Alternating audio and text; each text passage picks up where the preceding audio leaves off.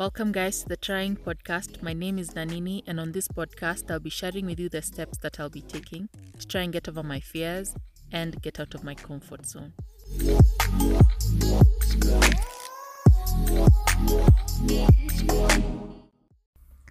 Hi, it's January 9th on Tuesday, 2024, uh, the year 2024.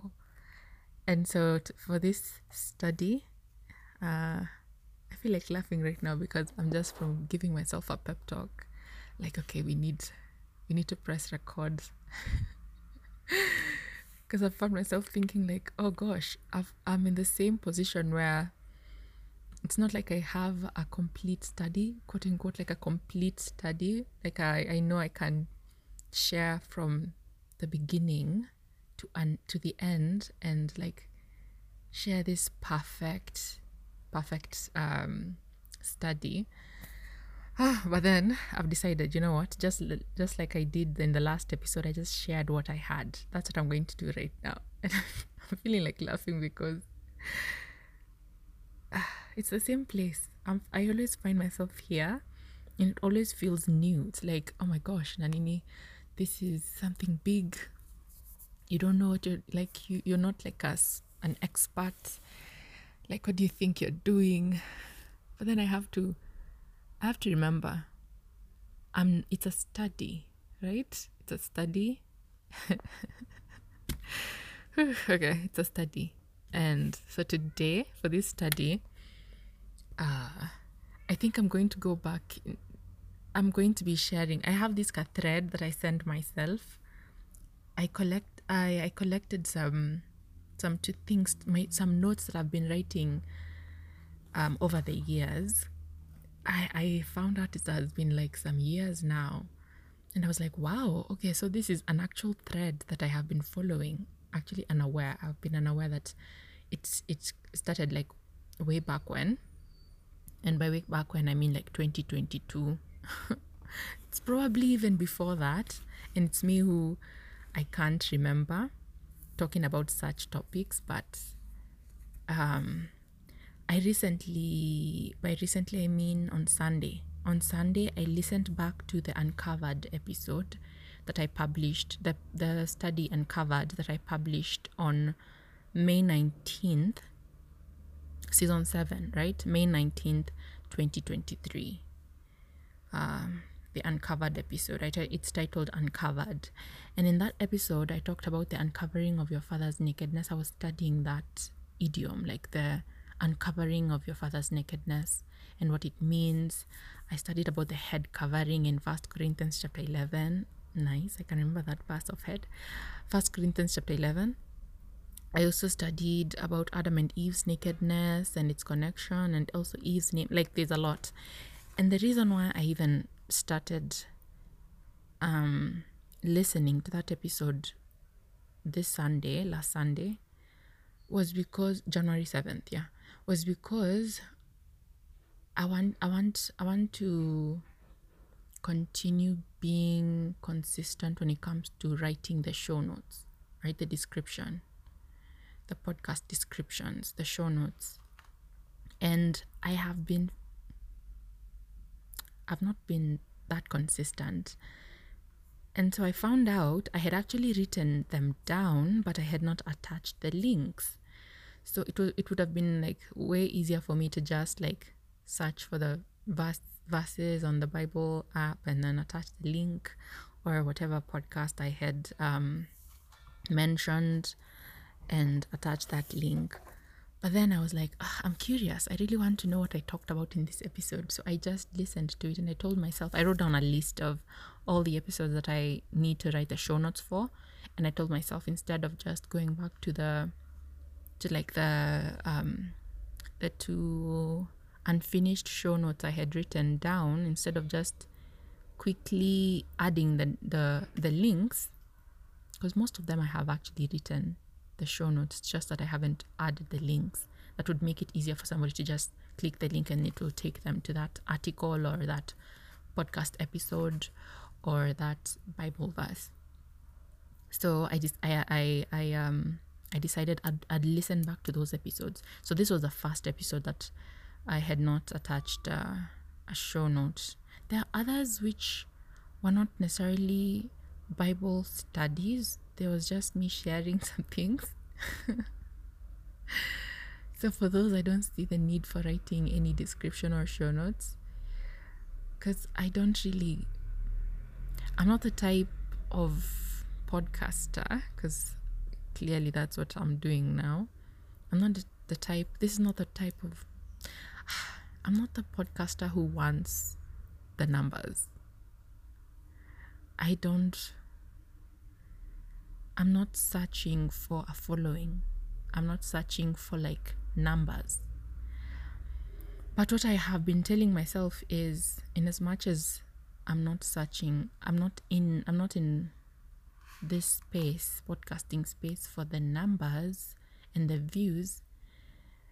And as much as that's true, I also need to be a good steward of a, this craft because to me it's an outlet. It's a creative.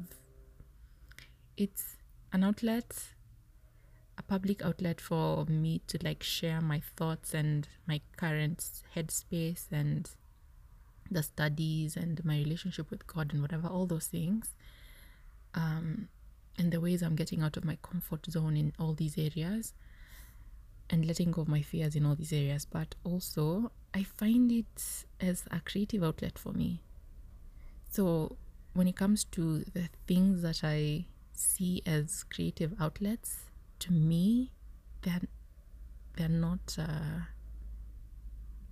I don't care for the numbers, you know? But what I do care about is what God wants me to do with that space. If it's my painting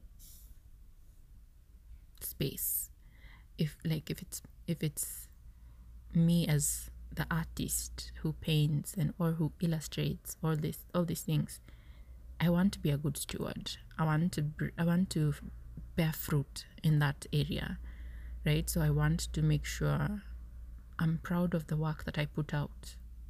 That's why I've I keep on talking about like the audio in this this um a space, the podcasts space. okay, in my podcast, I do want to like improve on that, and it's not because of anything like um, public. It's just because I want to be proud of the anything I put out, anything I want to look back and say, you know what, I did my best when it comes to this outlet. And not just for me, because sometimes I don't also care about what I want. what motivates me more is what God wants. That's actually what motivates me more. I realized that a while back that self motivation is not it for me, to be honest. You know, uh, as Nanini, as June, I find I find myself working towards um, caring for the audience of one, my audience, who is, and that one is God. Like God is my audience that I want to please he's the one I want to he's who I care about when who it's like I really care what God thinks about me and what God wants of me. That's something I care about. So, all this, I'm saying all this to say, when it comes to these podcasts, when I listened back to these episodes and I was looking for the sh- the episodes where the episodes where I haven't um, written the show notes for, I realized, oh, okay, so there are some episodes where I don't I don't feel the need to write anything because I realized also in this in the statistics part of the behind the scenes the podcast most of the views like how people find my podcast it's not really because like they're clicking links that i share because i don't share that much Honestly, I don't. I share once. Like today, when I finish publishing this episode, I'll share that link on my WhatsApp, the updates, the status page, and trust me, there are less than 10 people who have this number.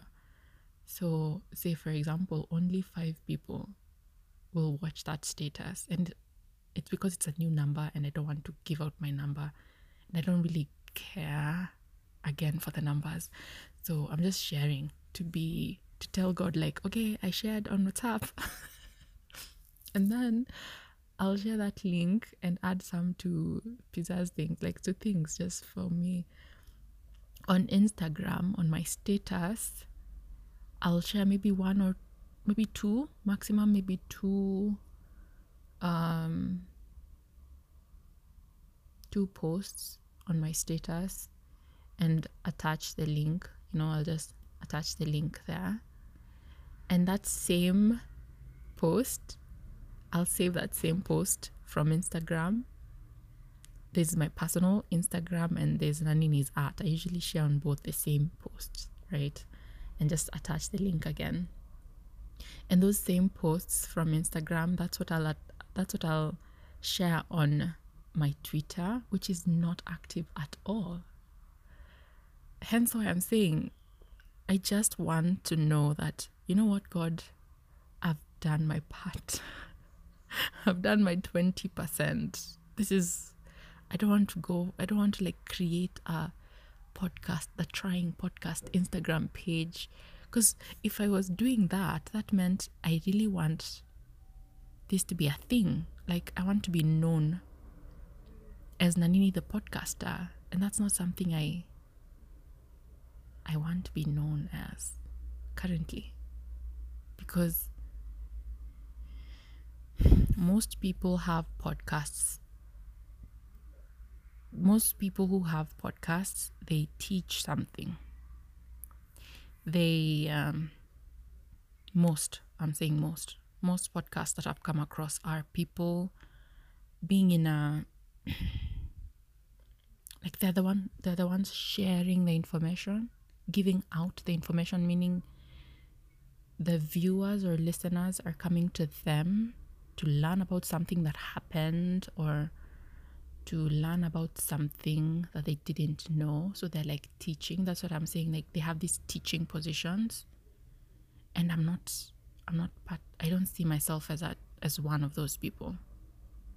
I'm just it's it, I see my podcast as my personal Instagram page that is private. I'm just I just want a page where I can just share to the close to whoever to whoever comes across. Oh, okay, okay. Okay. Before my Instagram page was not private because I was like, okay, I'm just going to leave hashtags for whoever like whoever shares the interest that I share. If they come across my page, fine. If they like my posts, fine. Right? And then later I was like, I really don't want to post on Instagram. So I'll be posting more on my status. And if I'm I'm actually uploading a post on like the homepage, like the grid, the Instagram grid, that's something I want. I I I value. And mostly it has been like family. Me and my family. And I value that and I think that's that's the same thing I I'm kind of viewing I have been viewing like my podcast as it's a it's private but it's not private, you know? It's just somewhere where I share my thoughts on what's currently happening with me. Like I I'm actually going through this. And so I'm like, okay, this is what I think is happening in my life right now. this is what I think God wants me to understand. This is what I think I'm learning. This is what I think is I'm understanding from whatever I've come across. That's just how I view this. Hence why I have been really slow on on being a on on adding these show notes because I was like, even though on the stats statistics page on my Instagrams on the back end, it shows me like many people actually come across my episodes by searching. Meaning, the show notes, they, they search maybe a word or a phrase that there's something that they're interested in. And through that, through the the maybe the title, maybe the name of my podcast or the description of my podcast or maybe the titles of my episodes, but mostly the show notes, right? Mostly the show notes. So I was like, huh, okay. I mean, I don't, I would also want to share my thoughts. There's a reason why this this is not just um, records recordings on my phone. There's a reason why I've publicly published them. It's because I don't mind other people listening to my thoughts. I don't mind. Before I, I did mind about the feedback because I didn't want people to see, to view this podcast as a teaching podcast. Because I would mean like I would also have this, start seeing myself as that and start pressuring myself to be, to have this perfect studies. and I know myself. And because it's very, very, very hard for me to lie to myself and others, but mostly myself, then I would barely publish anything because, of course, there's no perfect podcast study, there's no perfect Bible study or perfect episode, right? And because I don't have everything I want like I don't have the dream my the vision for this podcast when it comes to what what I want it to sound like or what I want it to like the creative thing that I want to like pour out through this podcast I that vision has not been reached. I am not there yet. So because I'm the person who wants it to like I want to put out something that I value and something that I feel like it's good. And by good, I mean like how God says, Oh, I've created that. That's good. Like it's perfect. You know, like I like that. I won't take that. Like I won't destroy that because that's something I'll be okay looking at 20 years from now. So because my podcasts have not been that, I don't want I don't want to put that pressure on myself, and I didn't want to. So, at least I thank God that He has hammered it in my head now, even though I'm still, before pressing record, I still have those two moments where I'm like, oh, Nanini, you don't have the perfect notes. So, this will not be a perfect podcast. At least God, the Holy Spirit, is like, sis, we've been here before, and I'm not desiring a perfect podcast you know you're not doing this to to for views so if it's only you listening to yourself talk right now like it's this it's this is not like a uh, what do what do people what do people call that? A live audience. Like you're not recording this in front of a live audience. You're literally talking to yourself right now. Right? And whoever will listen it means god has brought them there to somehow have come across my podcast and they, they'll get something the same way I listen to other people's things or watch other people's videos and I learn something doesn't mean I'm seeing them as teachers or I try to listen to people who I deem as teachers. That's why.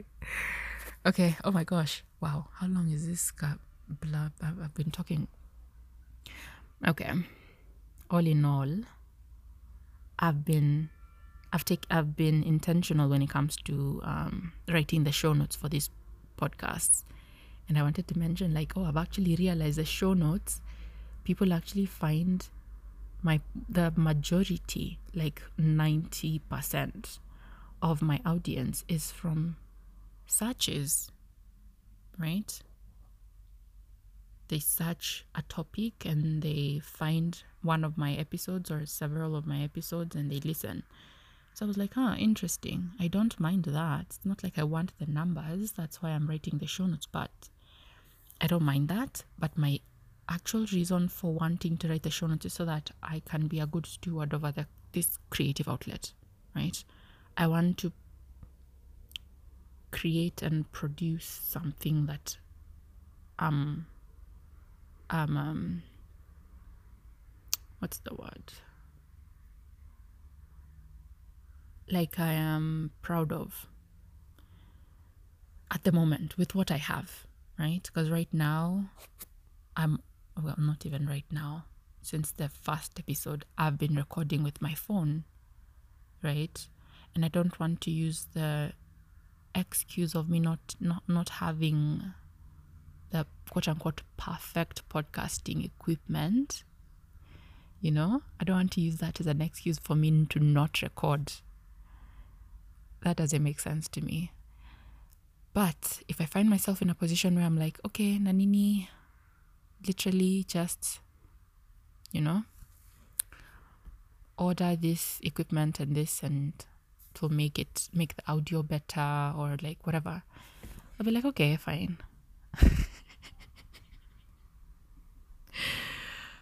so that's something I realized. So most of my the audience that is listening they're finding my episodes through the show notes.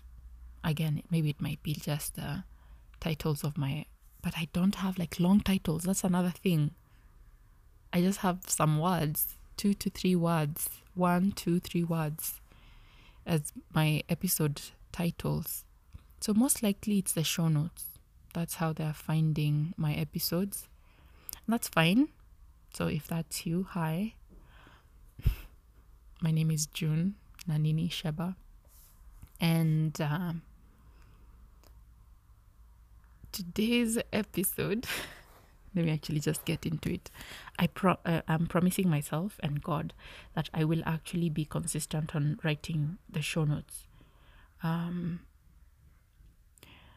I think for today's episode, I'll make sure immediately after I finish recording. You know, usually when I listen to my episodes, it's in the morning before I get out of bed. That's when I usually listen to the episodes because it's quiet and like I can actually envision everything that I'm saying in my head clearly. So tomorrow, that's when I'll attach the um, tomorrow when I listen back to this episode, that's when I'll I'll um I'll I'll what's the word that I'm looking for? Oh, yeah, that's when I'll update the show notes, right? Because after I finish, I'll just put a dot. Usually, you have to like have something in that description part. So, I usually just put a dot, like a period, and so that's what will be there today. But then tomorrow, I'll update the show notes with after listening back to what I'm talking about. And then I'll update the show notes. So that's 23 minutes of me just talking about things that are not even part of this episode today. So let me just get into it. So today's topic is I don't know the topic, to be honest. I don't know like the actual topic of the episode, but I do know what I want to talk about because I have on January 5th, 7th, January 7th, Sunday, this Sunday, when I was listening back to this uncovered episode from May May 16th, 2023, I was like, wow, wait a minute. This is so connected. I was thinking of a thread and I'm like, threaded? No, this is so connected to what I've been talking about when it comes to like the wall of fire. In the last episode, the wall of fire, in the and the episode before that the bridegroom of blood. When it comes to the bride and the bridegroom and also when it comes to the wall the fence. And i'm like wow okay. This is interesting. So i saw even i saw in the spotify for podcasters previously known as anchor they have this update where i can attach like uh, an episode that is related to this episode. So I'll find that feature and see if I can use that so that I can attach these. I have a list of the episodes that I think that I can see when looking back because I haven't listened to all of them, but I've read my show notes to see what I actually talked about. And I was like, wow, okay. So on January 20, on January 18th, these are the episodes that are linked in that new feature on Spotify. These are the episodes that link that are closely related to this topic. Like I can see a thread from the first episode I talked I I kind of I think I talked about this topic of nakedness and covering. And the topic the episode itself is titled Naked. I published it on January 18th, 2022. Um which season was that? I don't know. January 18th, 2022. The title of the episode is Naked. And I talked about Adam and Eve, you know, who came from who. Um, that entire episode. And then it was also leaning on righteousness. Like that, it was, I was talking about righteousness. Um, and then because I was like, okay, wait, before Adam and Eve ate the fruit, were they what, what are they covered by? Because that was the question. I remember asking myself, were they covered? Like how are their eyes unveiled? Like how are their eyes opened? Does it mean like they were naked but they didn't see themselves as naked? Does it mean they were naked but covered by something? Hence why they couldn't see their nakedness? But then once they ate the fruit, their eyes were opened, unveiled. And so they saw themselves naked.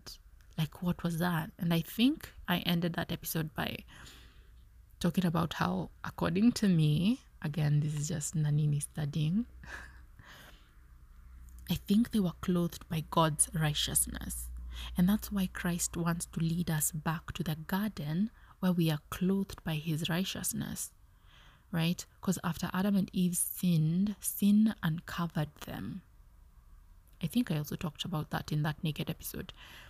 So basically, my point is I'm talking about this episode, Naked, that I published on January 18th, 2022. I'm pointing to that as seeing like, yo, that's that's one of one of the episodes where I was thinking through this thread and I didn't know at the time it was a thread that I'm going to continue like um, what do you do with threads? Weaving?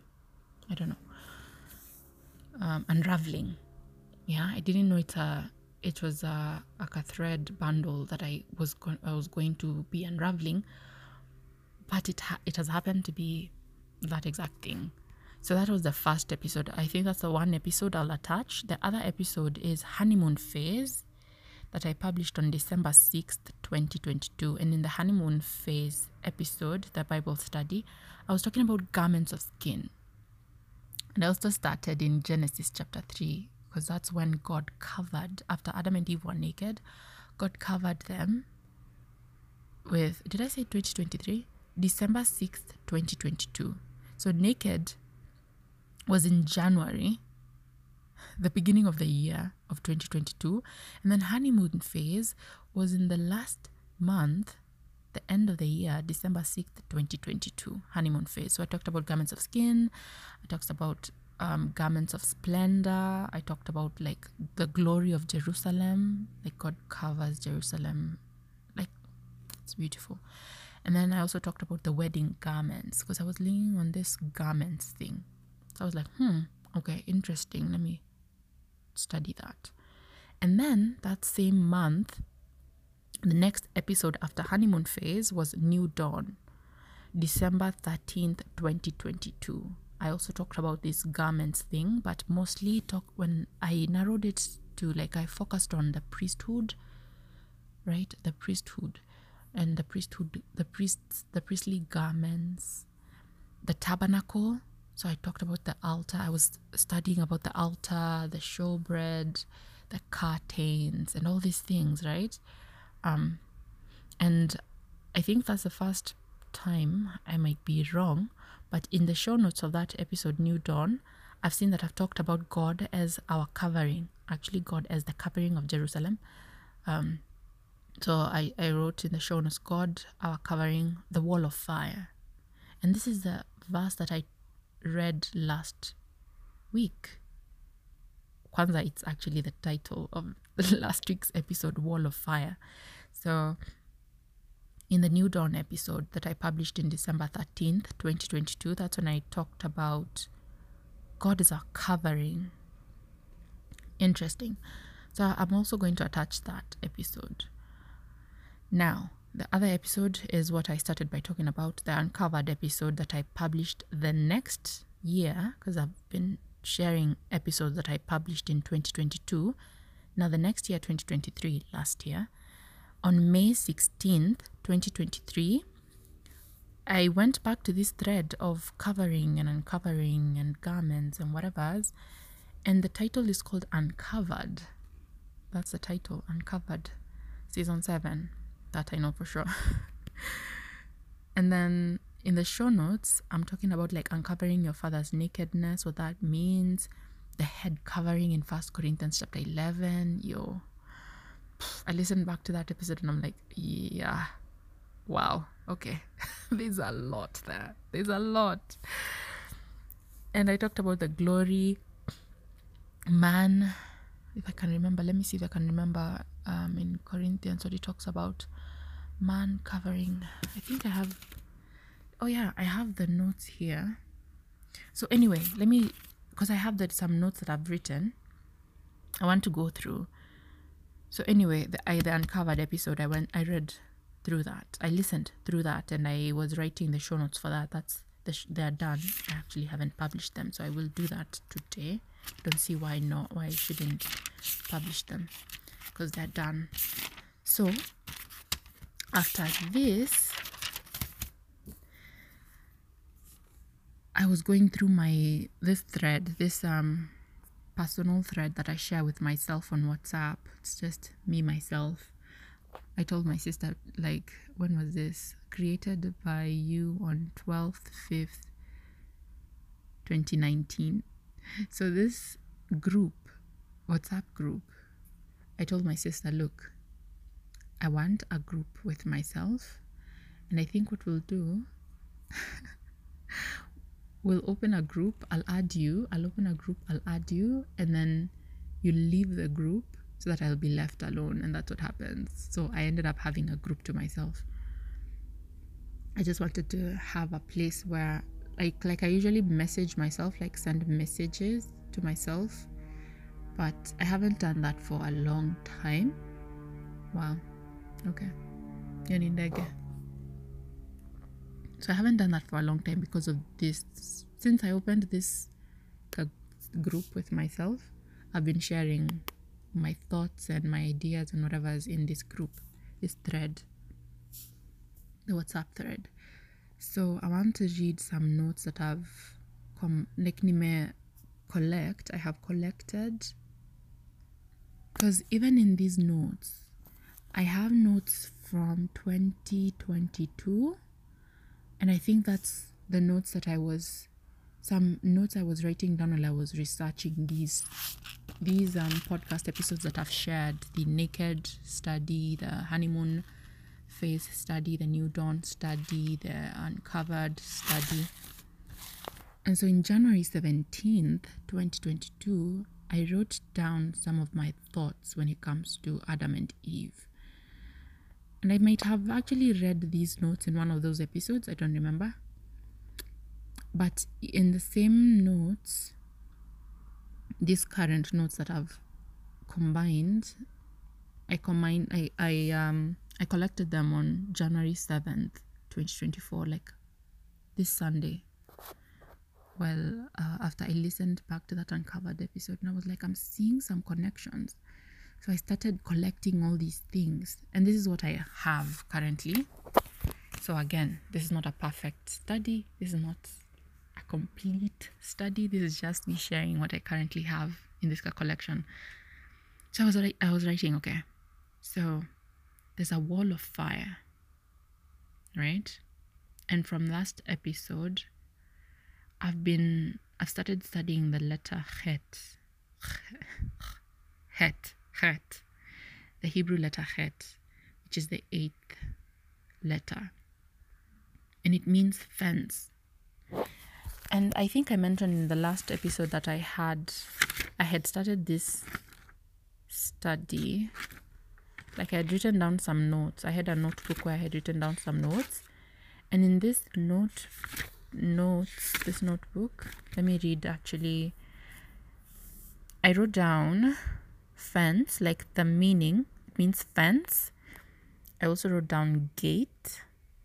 Like a gate, like it looks like a gate. It means I don't I, I can't exactly remember where I got all this information from because again I, I open this i usually open articles i read through them if i see something that makes sense to what i've been studying i write it down so maybe i came across a video because uh, there are so many of these such videos on youtube where people study these hebrew letters even like rabbis actually actual Jew, jewish rabbis who share this information. So I think I listened to a couple of those and I wrote these notes down. So the letter Het, the Hebrew, the Hebrew letter, the eighth letter, means fence, tent wall, tent wall. And I think that tent wall thing is something that is something that today I've come across about and I'm like, well, I was looking at the show notes for the honeymoon phase episode and I'm like, oh, wait, this is interesting.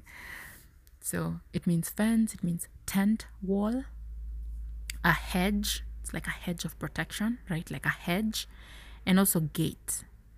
Um, and I've written down here about a dream I had, and in the dream, like what I understood afterwards was like God wanted me to build a fence. Can I share that dream? I don't know. It's not like anything big. It's just like interesting. Because i think i've had a similar dream. I, I don't think i know. I have i've had a similar dream and i do think it's about this fence thing as well actually let me share that dream now let me start by sharing that dream wait have i written it down this will be interesting let me see i'm searching chicken I've dreamt. Uh, okay, okay. Um, no. Oh yeah, okay. I shared. I wrote down this dream.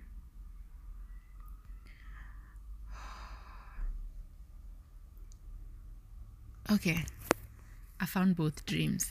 So on April 29th, 2023, April 29th, 2023. This is the dream I had and I shared with my sister because I also dreamt about her in that dream. But I'm, also, I'm only going to share this place about this chicken that I think it's connected to like a fence.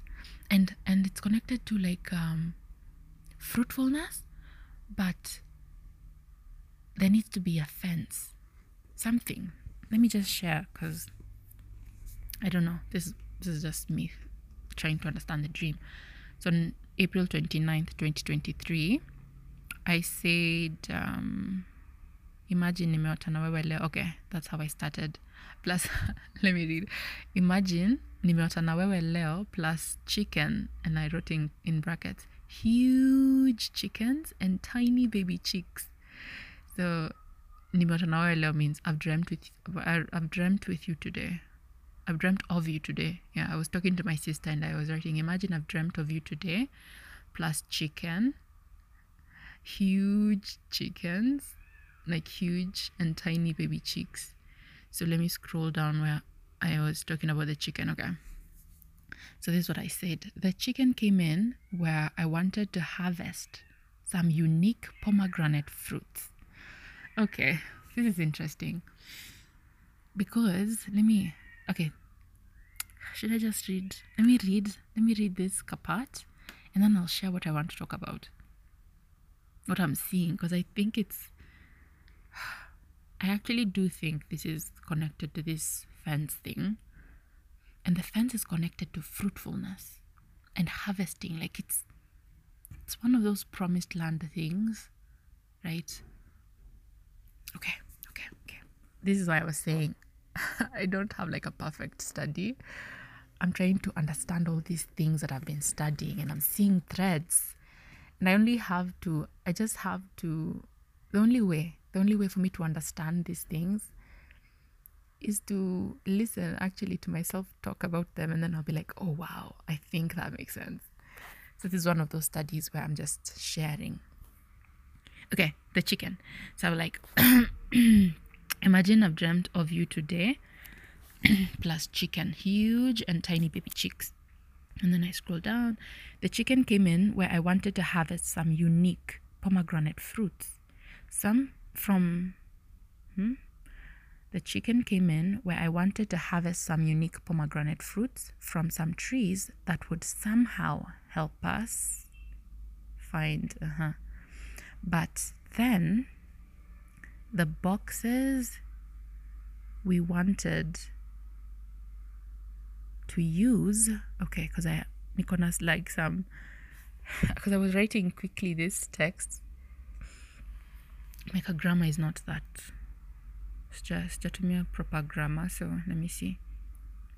The chicken came in where i wanted to harvest some unique pomegranate fruits from some trees that would somehow help us to find you but then the boxes we wanted to use were filled with huge hens I thought it was only the hens that were needed, that we needed to find a proper place for. But instead, kumbe, they had laid eggs, and the eggs had hatched to very tiny white chicks. I wrote down the size of cockroaches.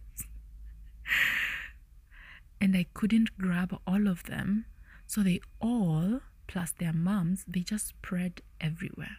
So I think the idea of this like tiny, very tiny cheeks, I can remember that dream vividly.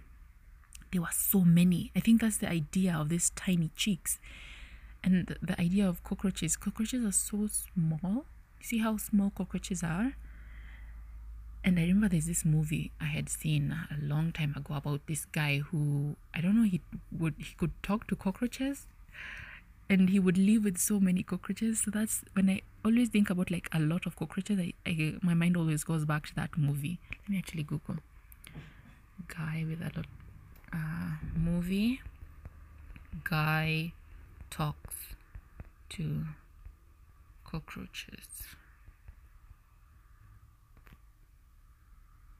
Joe's apartment. That's the one. A nice guy has just moved into moved to New York and discovers that he must share his rundown apartment with a couple thousand singing, dancing cockroaches.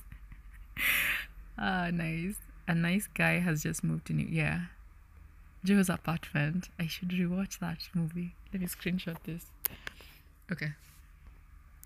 So every time I I'm thinking about like cockroaches I always go back to Joe's apartment. So there were so many cockroaches, I remember. And so in this dream, I was seeing these tiny cheeks like, yo, they're, they're spreading. There's so many, like the Joe's apartment movie. And the idea is like the hens, the, the huge mama hens, they were big hens. Like they were large hens. They were the size of, um, let me think, what animal? What size? Like a dog, like a mature dog like a I don't know, like a mature dog, a, a, an average dog. The hens were that that huge, and they had hatched so many eggs, and the they had laid so many eggs, and the eggs had hatched so many tiny, tiny, tiny white chicks, and the chicks were like spreading everywhere, and including also the mama hens were spreading everywhere, and I couldn't, because in my in the dream I've said, I knew that I had to find uh, that was needed like uh, i needed to find a proper place for the for the hens and the chick and their eggs. I knew that because the hens were in boxes and i knew the boxes could not like the the hens were too big for the boxes and also the the the um chicks baby chicks baby chicks needed a proper place a secure place a proper place right? And i didn't know how how fruitful these hens would be because they laid so many eggs and the eggs hatched. So there's that dream right there, right? So let me, I said, um, the chicken came in where I wanted to harvest some unique pomegranate fruits. Highlight the unique pomegranates because I've been, these are those moments where I share. I think I am oversharing, but I'll just share. I've been, I've also been dreaming about unique pomegranate fruits. I've had several dreams. I think this is the first dream where I remember dreaming about pomegranates before even studying about pomegranates or even mentioning pomegranates when it comes to like um, in my studies, when it comes to like an actual study, seeing a connection or whatever. I think this is the first, this is April, April 29th, 2023. Um, this is way before the orchard of pomegranates. And then after this, there's another dream I dreamt about a huge, huge, huge pomegranate tree with huge, huge, huge, huge. Like I can remember in my dream, I can remember the dream. They were massive pomegranates and they looked like apples, but they were pomegranates. I knew for sure those were pomegranates and they were huge. Like they were huge. And then it's like I had won a race. It's like I'd finished running a race and God had asked, and I knew this was God, and God asked me, What do you want? Like, tell me what you want. Whatever you want, I'll give you. And I just pointed to that tree and I said, I want that tree. I don't want the pomegranates alone. I just I don't want like one huge pomegranate. I want the entire tree. And God was like, okay. And he gave me the entire tree. Amazing. And then now recently, I was dreaming about purple pomegranates, purple. And the purple was like marble like.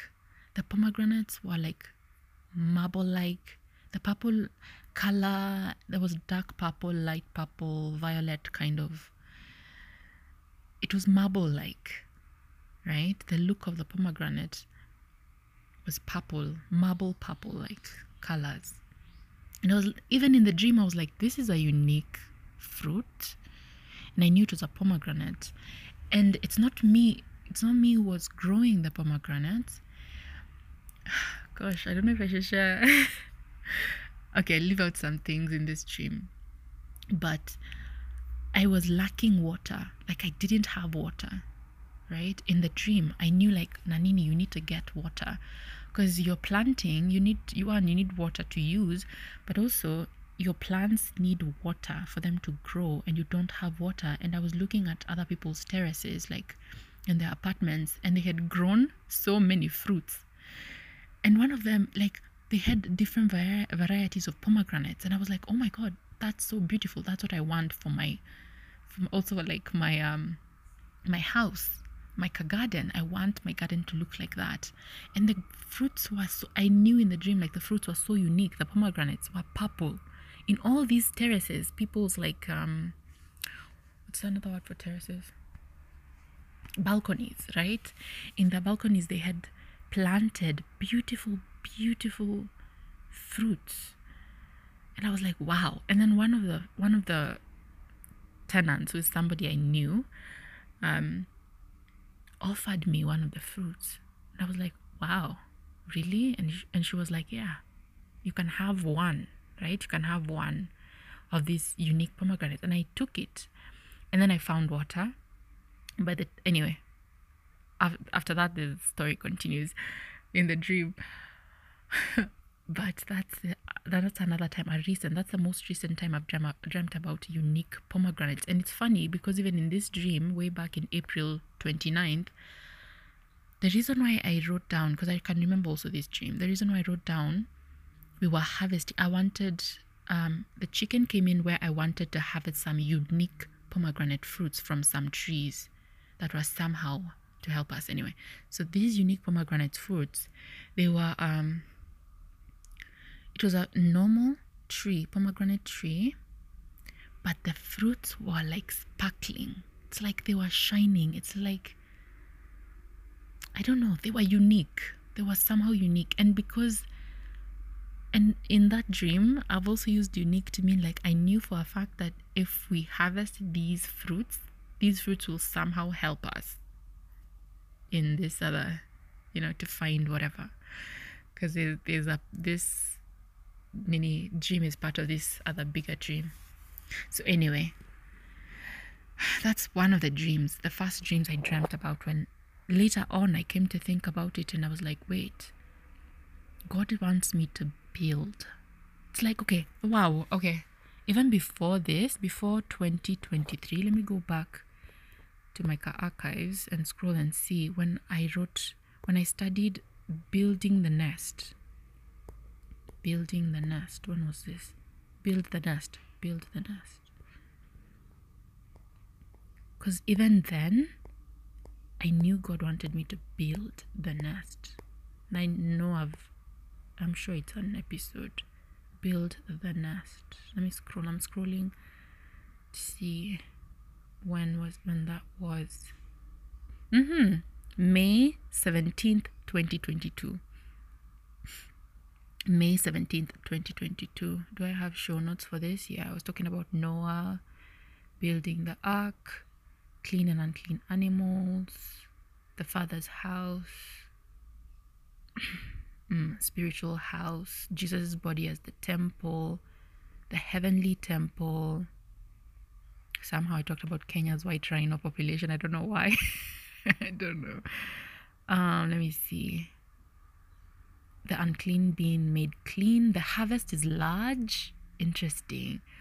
I was talking about the ripe harvest John chapter 4, verse 27. And then the harvest is large. Luke chapter 10, verse 1 to 37. Well, that's when Jesus says, The harvest is large, but there are few workers to gather in the harvest. So pray to the owner of the vineyard, the owner of the field, to send in workers. So this is interesting. I haven't gone back to listen to this. And there are so many other things. The wise builder. Mm-hmm.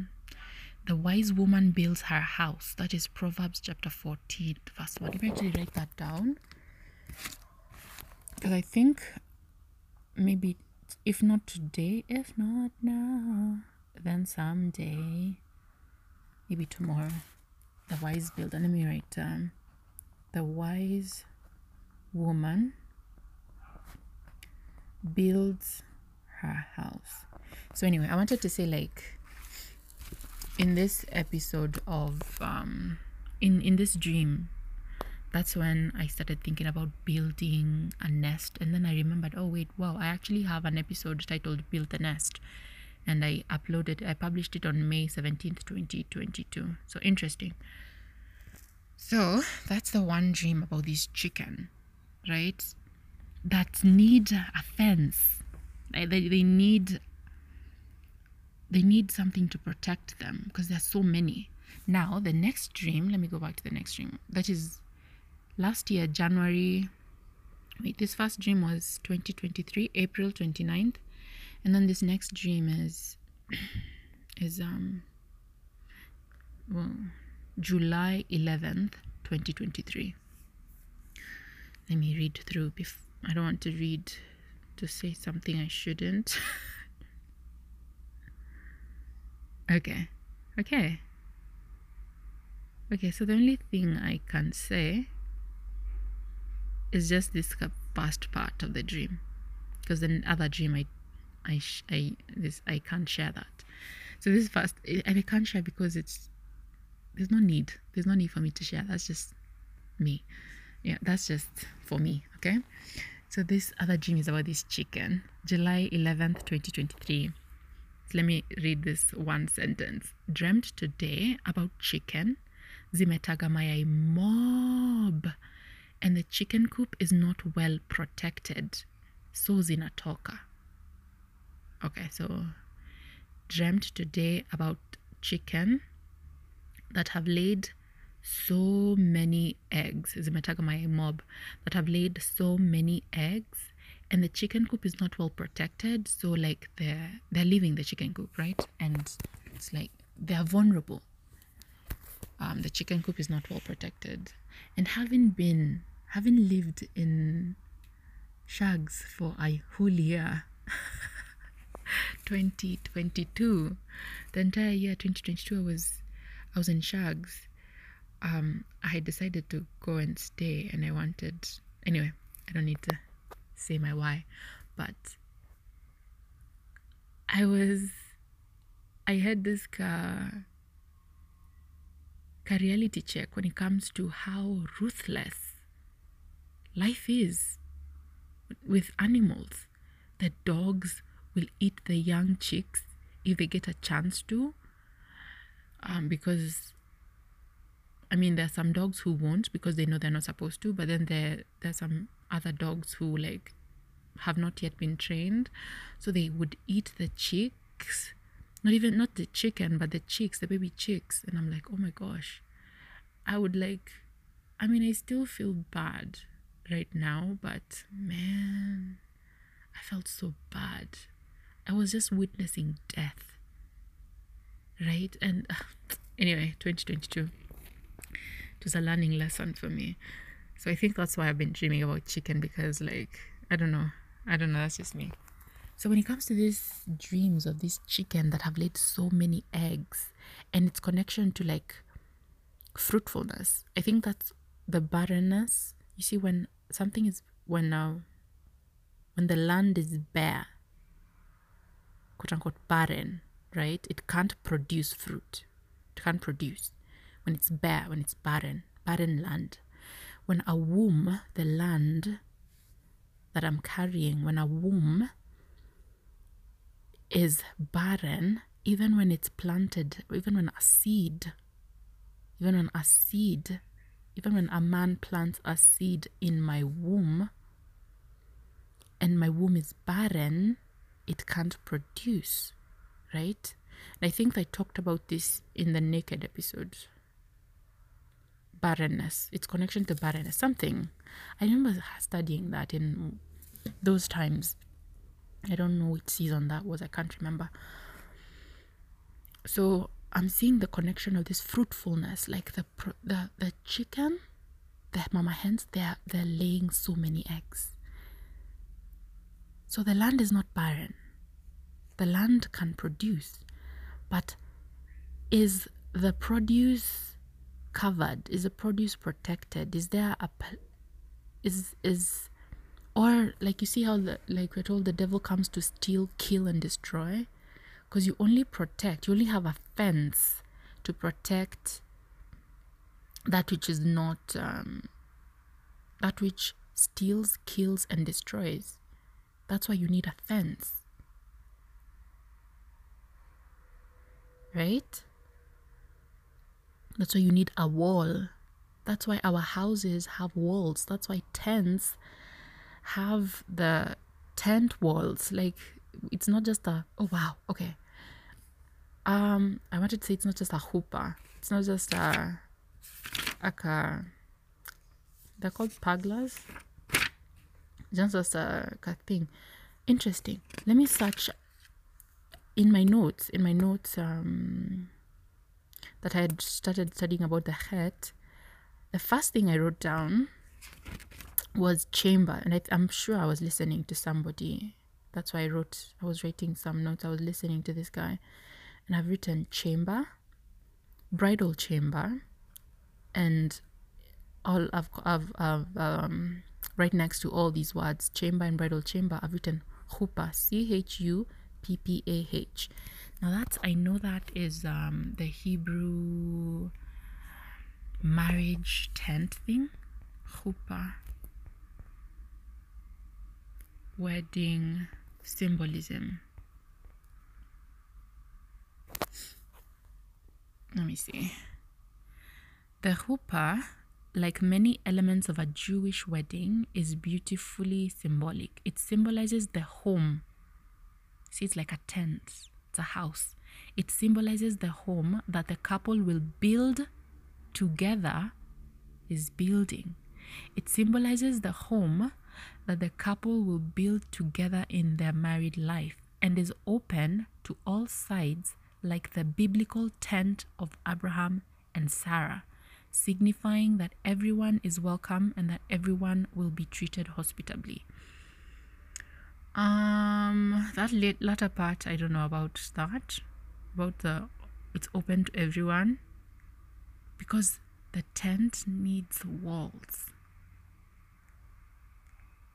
There is a need for walls.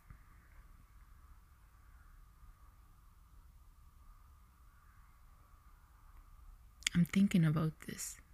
Because it's literally this the huppah is the shape of the letter het. Because the letter het looks like um, it's like uh, it's like a tent but with two posts like in the two like looking at it in 2d it's like two posts and like a covering on top like a tent on top right? But in 3d if i can visualize this in 3d looks like a door. Also hence why i wrote down like it might mean like a gate. But in 3d when, when i'm thinking when i'm looking at it in tent form like a tent i'm imagining like four corners right? Four four four legs four posts and like a tent on top. But it also doesn't mean it's open that's the one thing i it doesn't it might symbolize the door of a house it might symbolize a house. That's why i'm saying a chamber not me saying it. That's why when these people say chamber eh, when i was writing down what whoever this was honestly i don't remember. I think i do. I think i know where i the video i got this from. I'll attach this in the in the show notes. So this guy talks about the het also pointing to a chamber and the bridal chamber on that note. And kwanzaa in the in the last episode wall of fire i think i talked about the bridegroom and his connection to like um him being the fence. Because christ is the perfect bridegroom who is the wall of fire right? He's the wall of fire. Zechariah chapter 2 verse 5 god Yahweh says that um, I think I've written it down. Zechariah says, oops, I haven't. Zechariah says, okay, it's right here. Zechariah 2, verse 5 For I, declares Yahweh, will be a wall of fire around her, and I will be the glory in her midst.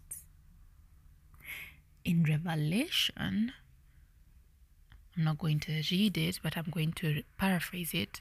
Revelation 22, 21, 22, where the bride Zion comes down from God. In 22, if I'm not wrong, God says that there will not be, the sun will not be there because God, Yahweh, and the lamb, L A M B, will be the lamp. The lamb will be the lamp. And it won't have walls. The temple, because it, there won't be a temple in the city, because Yahweh, God, the mighty God, and the lamp, the lamb, the lamb, the lamb, like the animal, the lamb, will be the temple. Actually, I don't mind reading it because it'll I'll find it easier. It'll be easy to find it. Revelation 22. I'm sure I've highlighted it, so I'm just going to scroll. Is it not 22? Let me see. Oh, is it not 22? Revelation 22, verse 4. Ooh, let me actually read from verse 1 because it's the talk of a tree that bears fruit. Revelation 22, verse 1. Then he showed me a river of the water of life, crystal, clear as crystal, coming from the throne of God and of the Lamb. In the middle, uh, it's the street. In the middle of its street. Uh-huh. So the river was in the middle of the street. On either side of the river was the tree of life, bearing 12 kinds of fruit unique fruits, bearing 12 kinds of fruit, yielding its fruit every month. And the leaves of the tree were for the healing of the nations. There will no longer be any curse, and the throne of God and of the Lamb will be in it, and his bond servants will serve him. They will see his face, and his name will be on their foreheads. And the ish. okay and there will no longer be any night. and they will not have need for the light of a lamp, nor the light of the sun, because the Lord God will illuminate them, and they will be and they will reign forever and ever. I'm connecting this to there's also the talk of I think in 21 that's when God says there will not be a uh, the temple because God will be the temple.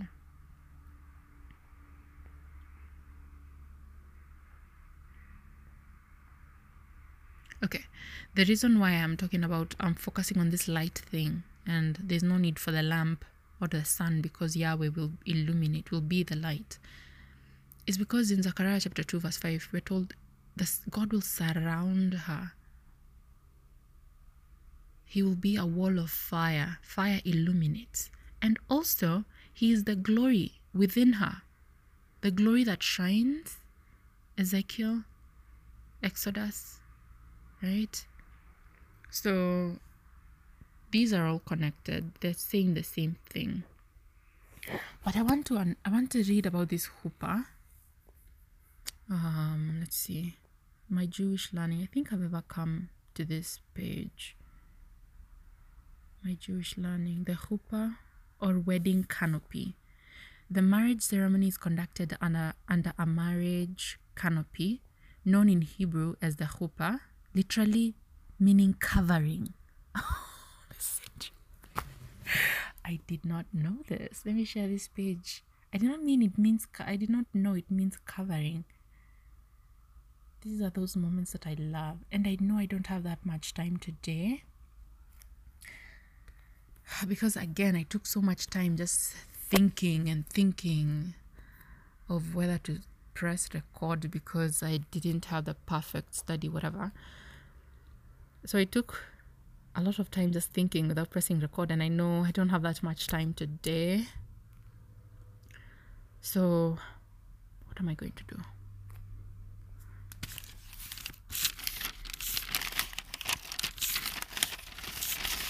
I might actually decide to continue recording at night, maybe. If if I feel like I haven't said what I needed to say by the time my time is up. So maybe write covering chuppah. Okay, interesting. Let me continue reading. wait, wait, wait. Have I left something hanging? I was talking about the dream, the meaning that I took from the dream with the chicken that are laying so many eggs and the tiny hands is because there's the fruitfulness, it's connected to fruitfulness.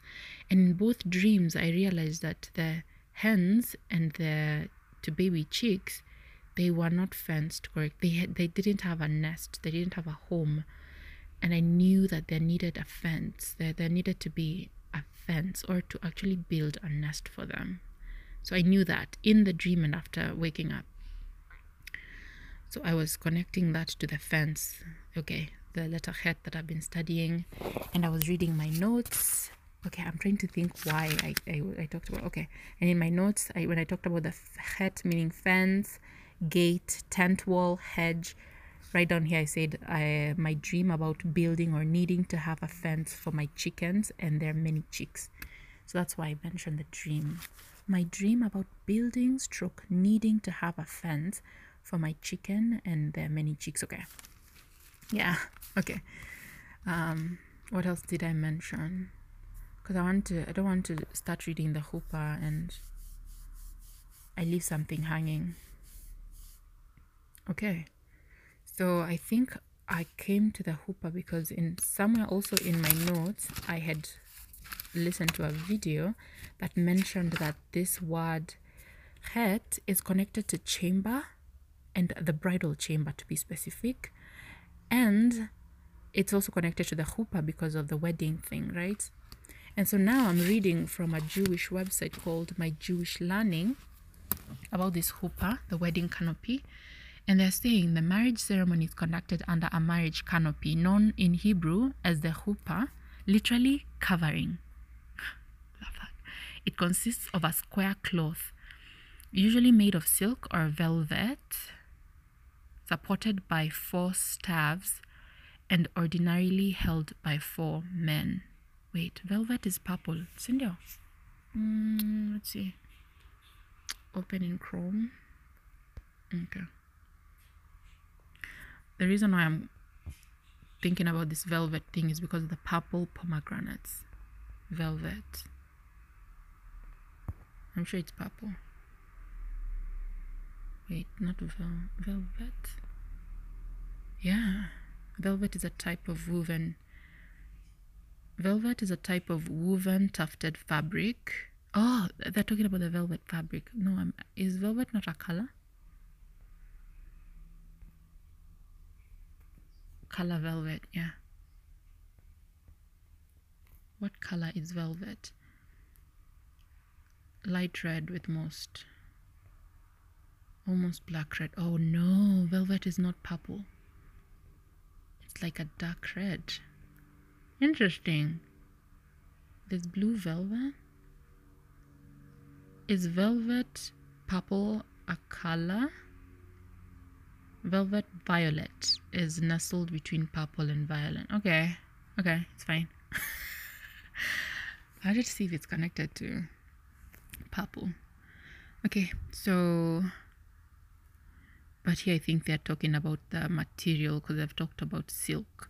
So they're saying this hupa, the covering, it consists of a square cloth, usually made of silk or velvet, supported by four staves, and ordinarily held by four men.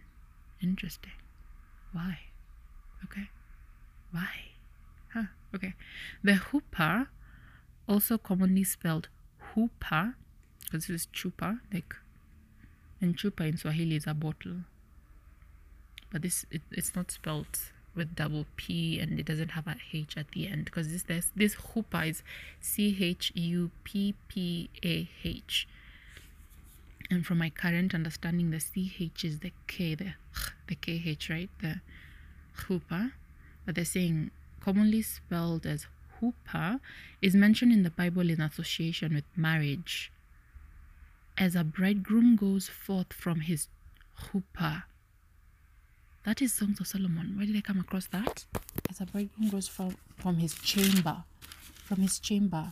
Um, I've written that verse literally today. It's a bridegroom. It's a bridegroom. In the last episode. Yeah. In the last episode, Wall of Fire, last week's episode, I read this part in Songs of Solomon no, it's actually Psalms. So in my notes, I've said in the there's this article that I had read that was saying in the Song of Songs, the bridegroom is called a Hatan. Again, I studied about that. Um, as the prospective, let me wash out this torch, okay. As a prospective protector of his marital home and family to come, he is the head, the fence of his family.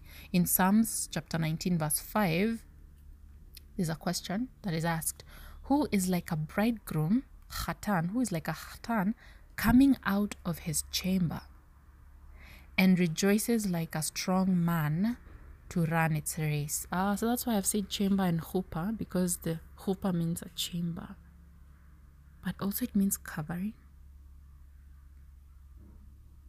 Because I think this article is quoting Psalms 19, verse 5. As a bridegroom goes forth from his chupa, who is like a bridegroom coming out of his chamber. Okay, they are saying elsewhere it is stated, Let the bridegroom proceed from his chamber and let the bride go forth from the chupa. Okay, let me search this Bible verse. Let me search that. Google. Proverbs 2020? Really?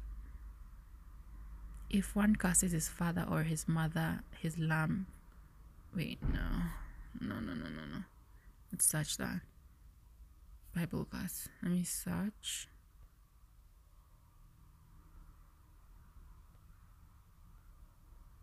Mm, which verse is this?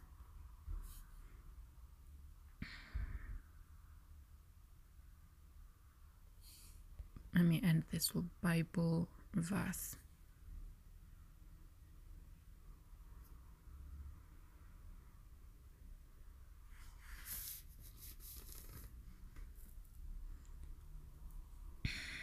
Let's see.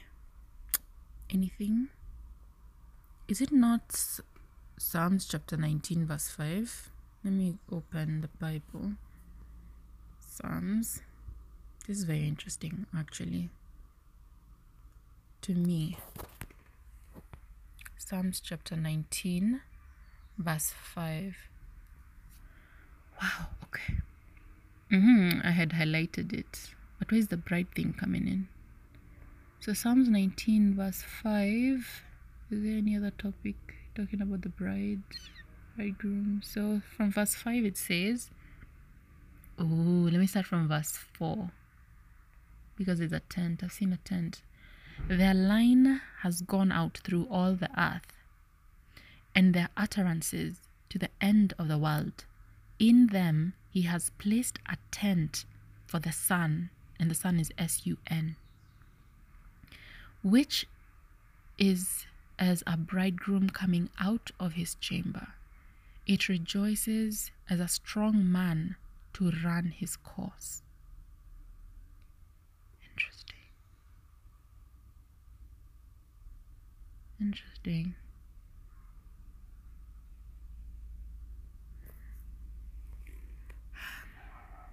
I feel like I saw in Songs of Solomon.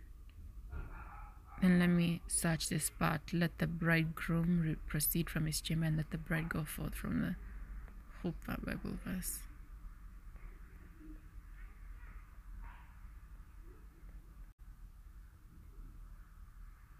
Hmm. What is this? The Chief Cornerstone Ministry. Okay, they have attached so many Bible verses. So let me see if they've talked about the Chuppah.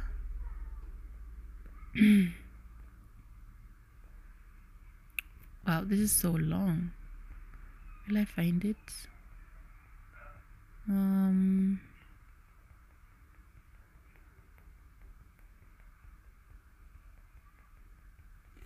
Mm,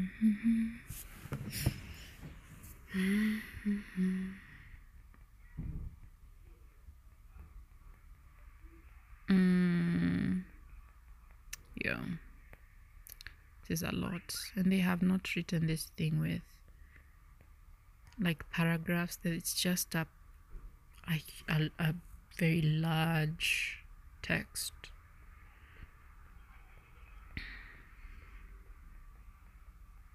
Just want to find a verse. Um,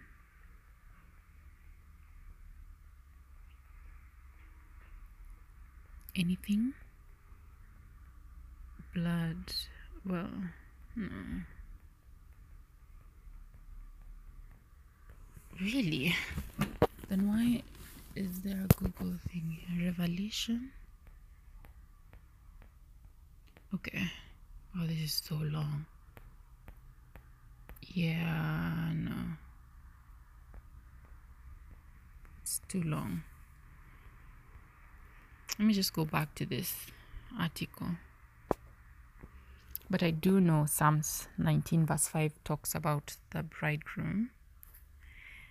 Should I actually check on Bible Hub if the word chamber there is chuppah?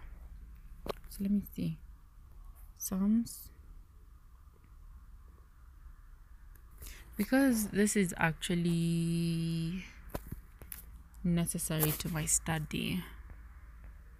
Not to today's study, but like this het study and the bridegroom and bride study in connection to like the house, the fence, the tent, the wall of fire, that, that entire thing. It makes sense to that study.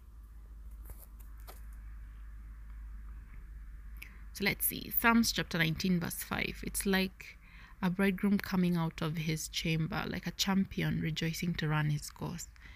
So let me see. Hebrew, like bridegroom, Hatan, mm-hmm. chamber. Oh, what is this? Canopy, chamber. The word is chuppah. Nice. Screenshot. and also share this link. Let me share this link. Interesting.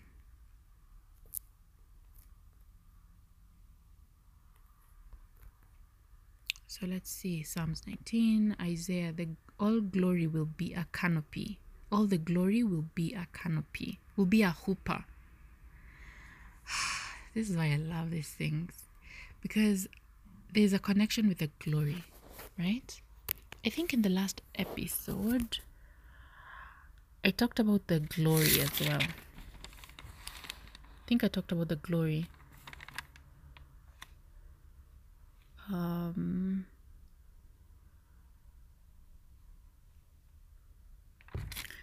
because that's something else that I want to talk about in this study. Isaiah chapter 4, verse 5. Let's see Isaiah chapter 4, verse 5.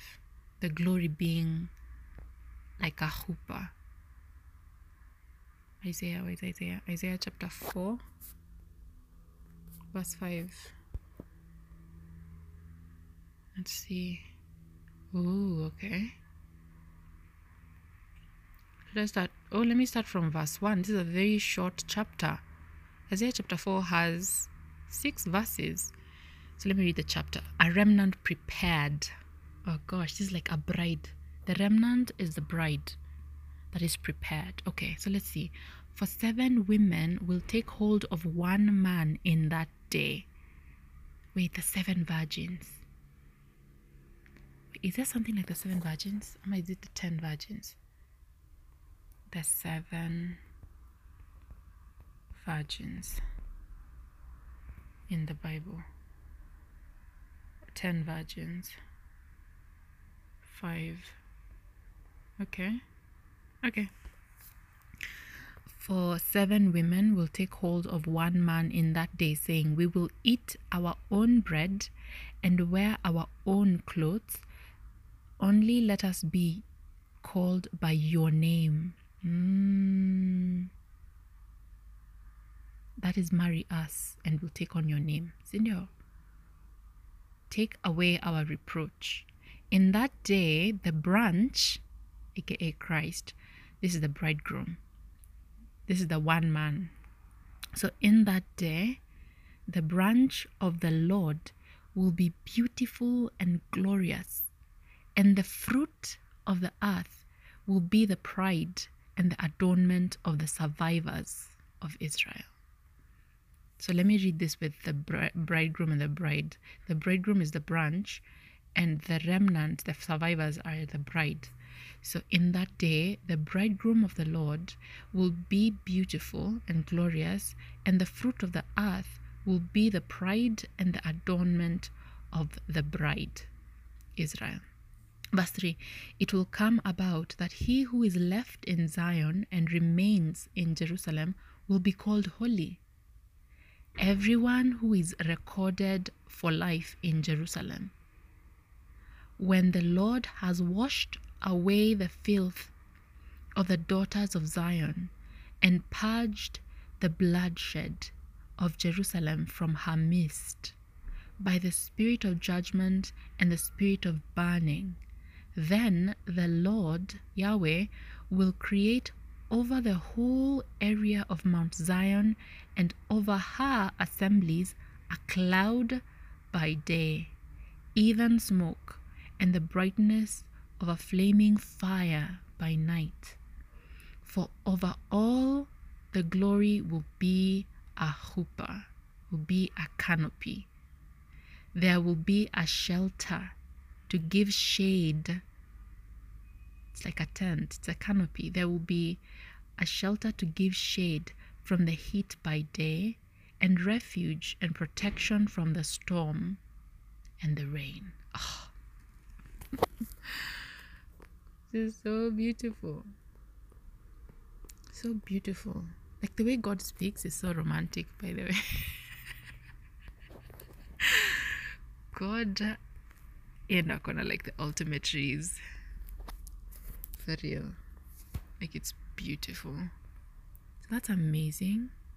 Should I highlight that? I'll do that later. So I was I was in Bible Hub and I was looking up this chuppah thing in Psalms chapter 19, verse 5. Coming out of his chamber, so that's the chuppah. And then I saw that the same word, canopy, chamber, the chuppah, has been used in Isaiah chapter 4, verse 5. And it has also been used in Joel chapter 2, verse 16. And the bride out of her bridal chamber. Oh, that's where that's where these guys were connecting this. In the article from my Jewish my Jewish what? My Jewish learning. I've opened in yeah, it's right here. In the article of my Jewish learning, they were saying the chuppah is mentioned in the Bible in association in association with marriage as a bridegroom goes forth from his chuppah. That's Psalms 19, verse 5. Elsewhere, this is in Joel. I've now found out that it's Joel chapter. Um, Joel chapter 2, verse 16. Elsewhere, let me go back. Okay, elsewhere it is stated, Let the bridegroom proceed from his chamber, and let the bride go forth from the chuppah. So let me open Joel chapter 2, verse 16. This is beautiful. I love this. Joel chapter 2, verse 16. I think, okay, let me not even go there. I wanted to say something and I was like, mm, pause. Um, okay. Oh, this is beautiful. It's literally right here. Joel chapter 2, verse 16. Gather the people Sanctify the congregation, assemble the elders, gather the children and the nursing infants. Let the bridegroom come out of his room and the bride out of her bridal chamber. Let the priests of the Lord ministers weep between the porch and the altar. Let them say, Spare your people, O Lord. Wow. Wow, deliverance promised. Okay. consecrate a fast, proclaim a solemn assembly. Wow.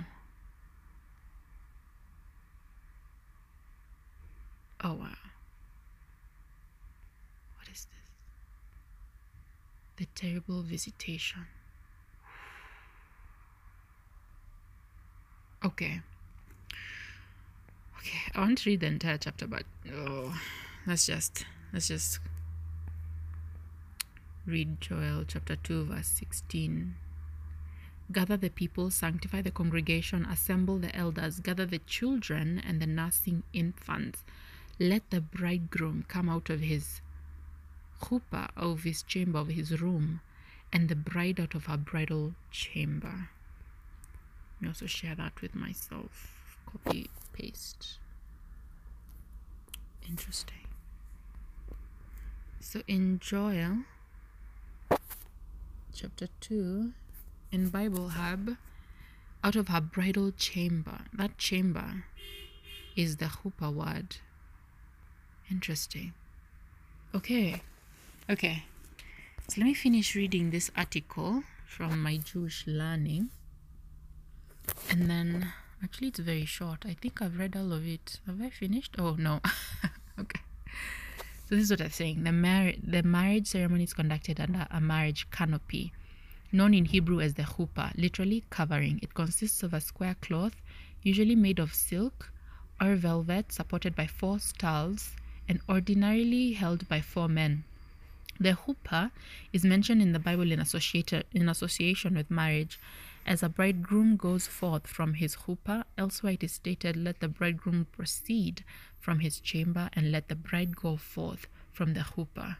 Mm-hmm, mm-hmm, mm-hmm. The chuppah symbolizes the new home to which the bridegroom will take his bride. In oh, because I was thinking, like, I'm thinking the new home which the bridegroom will take his bride. I'm thinking about Christ, and I'm like, wait, Revelation. Well, the bride does come from God. Hmm. But then I thought about it in John chapter 14, I think it's 14. Jesus tells his disciples, I'm going away, but I'm going to prepare a place for you. Oh my goodness. this is such a big study, and I don't think I'll finish it. Like, I can actually see all these links.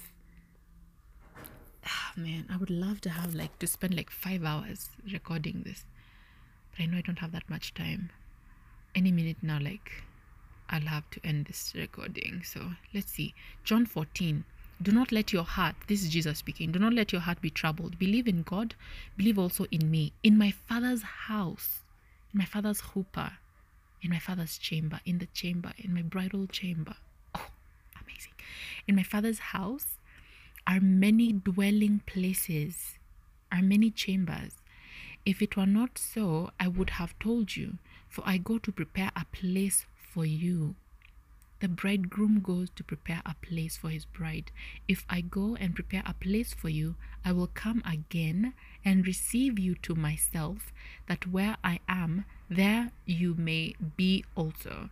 And you know the way where I'm going. Thomas said to him, Lord, we do not know where you're going. How do we know the way? Jesus said to him, I am the way, the truth, and the life. No one comes to the Father but through me. If you had known me, you would have known my Father also. From now on, you know him and have seen him. And Jesus continues talking about like where his Father abides, the dwelling. Oh, wow. Wow. Okay. So this is a Jewish article saying the chuppah, right? The bridal chamber, the chamber, the chuppah, the house, the tent, symbolizes the new home to which the bridegroom will take his bride. In this context, the appearance of the bride and groom together under the chuppah before an assembly. Ooh, even in Revelation, like the bride and the bridegroom, they're before an assembly. The ones who say, Holy, holy, holy. Like how beautiful is the bridegroom and the bride? Oh, wow. Okay before um, in this context the appearance of the bride and groom together under a chuppah before an assembly who have come to witness the event in itself a is in itself a public proclamation by them that they are now bonded together as man and wife. Oh my gosh. There's so many things coming to mind right now. In the last episode i mentioned how and i think even the episode before that the bridegroom of blood episode and the wall of fire episode, I mentioned about the fire thing, the fire connection to man and woman, the word fire, ish, and the word man, ish, and the word woman, isha. Now, ish, right, um, is the word for man, but when you add the letter yod in the middle of those two letters that form ish, it becomes man. That let what I mean is the word fire is in the word for man, but the only difference is the middle letter between those two letters of fire, and it's the yod, the letter yod that has been added in the middle to form the word, complete word man. So that means there's fire, there's the word fire in man, and there's the word fire in woman. In man, the f- word fire is split the two letters that form the word fire is split in half. They are split in half, and the letter yod is uh, is um, put there in the middle to form the complete letter man. And the word woman in Hebrew is the word for fire, but it starts with it ends. No, it starts, right? Does it start or end? It ends. Yeah. It ends because you read backwards. I always confuse that. It ends with the letter for he, the letter he, the Hebrew letter He, H E, He. So fire, but then at the end, you add the letter He, and that forms woman, the word woman. For the man, it's the word fire, but in the middle of those two letters that form the word fire, you insert the letter Yod, and it forms man. So, so with, with um, the man and the woman, the bride and the bridegroom, it's like they are they are one with fire. They are one with fire. And the letter Yod and the letter He the yod that is uh, added to a man to, to fire to form man and the letter hey that is added added to fire to form woman those are the first any um, initials if i can call them for the word yahweh yah the word yah is the word yod hey is hebrew yod hey the word for god yahweh. Yahweh that yah are the letters in hebrew the word yah are the hebrew letters yod hey so god is in man both man god is the fire that is both in man and woman. Like hence why god says he'll be a wait is that true? God is the fire. I have this let me read this thing that i wrote down here I wrote down. So God, who is fire, created mankind in his own image. Man is Ish and woman is Isha. Fire is Aish. So from fire, Aish, God added a Yod to create man, Ish, and added a Hey to create woman, Isha. The Yod and the Hey together make up Yod Hey, which is God's name, Yah. You see that? The reason why I read this part about this, the bonding together of man and wife under the chuppah, it, it reminded me of this fire. God is the chuppah. God is the wall of fire, the wall. He's the tent. He's the bridal chamber. He's the chamber. He's the temple. Christ is the temple. God is the temple. He's the fire. So the man and the woman, because I, I, even in my notes, I think in my notes I've written, I came across that I was listening to um, that guy on YouTube. The very funny guy. I've come to like him, an older gentleman. Um, he talks about how love. Wait, wait, wait, wait, wait, wait, wait, wait. wait. Uh, Ahava um, I think this is too complicated. But the thing is, he talks about how even the Passover, you see the Passover, Pasaka, that's like our Swahili word, but I think it's just Hebrew, Pasak, Pesach, the Passover. Um, the Passover is the bride, Israel, the bride of God, Israel being told by God that you will be safe. You'll be safe. You need to, the fence that will be around you, I will be the fence around you. And where you'll be safe is in a house that is covered on its wall, the entrance. You see how, like this, the het is shaped like a gate, like a door. Looks like a door of a of a of a chamber so on the door, you need to apply blood. The doorposts apply blood and enter that house. And the spirit of death, the angel of death, will not kill your firstborns. Death will not touch you when you enter the chamber that is covered, that is, yeah, covering. It's a covering that is covered by blood. You see how the man and the woman, the bride, for them to be protected, for God to be the fence, for God to be the wall of fire, they need to come under God. That's why even in First Corinthians chapter 11, these are the links that I was making and I haven't even gotten to that to read like that entire thing that I had written um, on on January 7th. In First Corinthians chapter 11, we're told God the Father, is the head of Christ, of God the Son, and Christ is the head. You see the hierarchy? Is the head of the husband, of the man, and the husband is the head of the woman.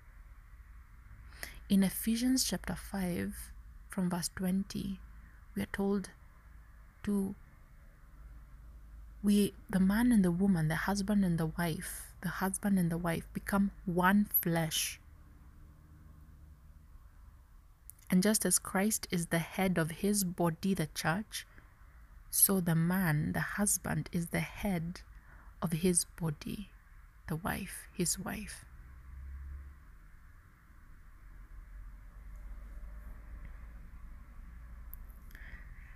So there's this. Wow. Because again, I'm coming in this as a student who's just sharing what she's learning. And because she's not understanding everything, she's thinking through all these things. And as, I, as I'm reading these things, all these things, I'm like, oh, wow. So that's why when I read this in this when I came across this thing in this episode, that makes sense.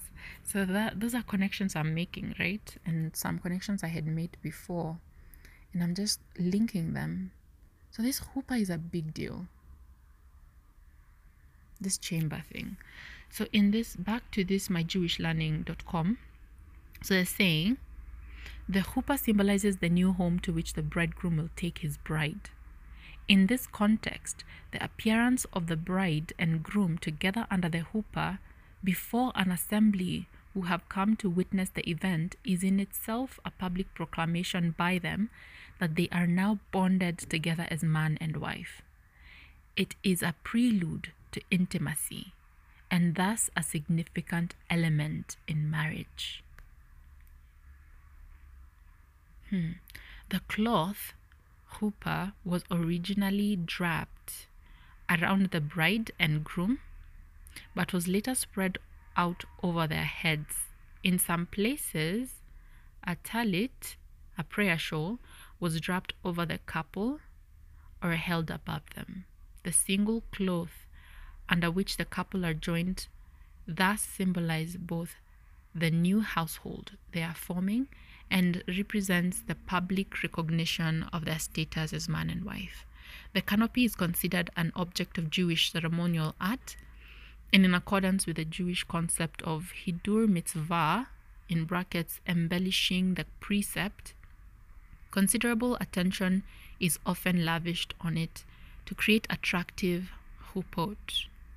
The sages find a reference to the chuppah in the Talmudic passage of in Avot, Hmm. I'm not a Talmud fan.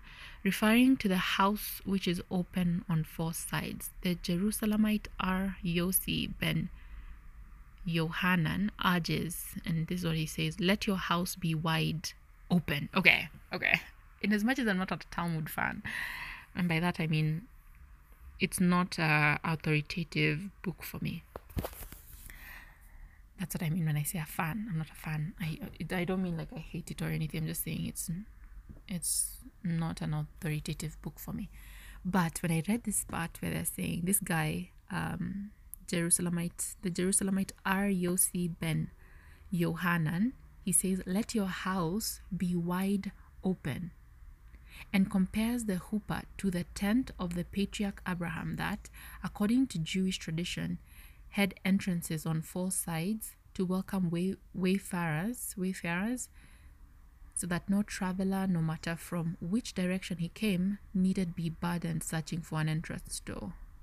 The chuppah with its four open sides is thus a symbol of the Jewish home filled with chesed, acts of love. Okay, okay, okay.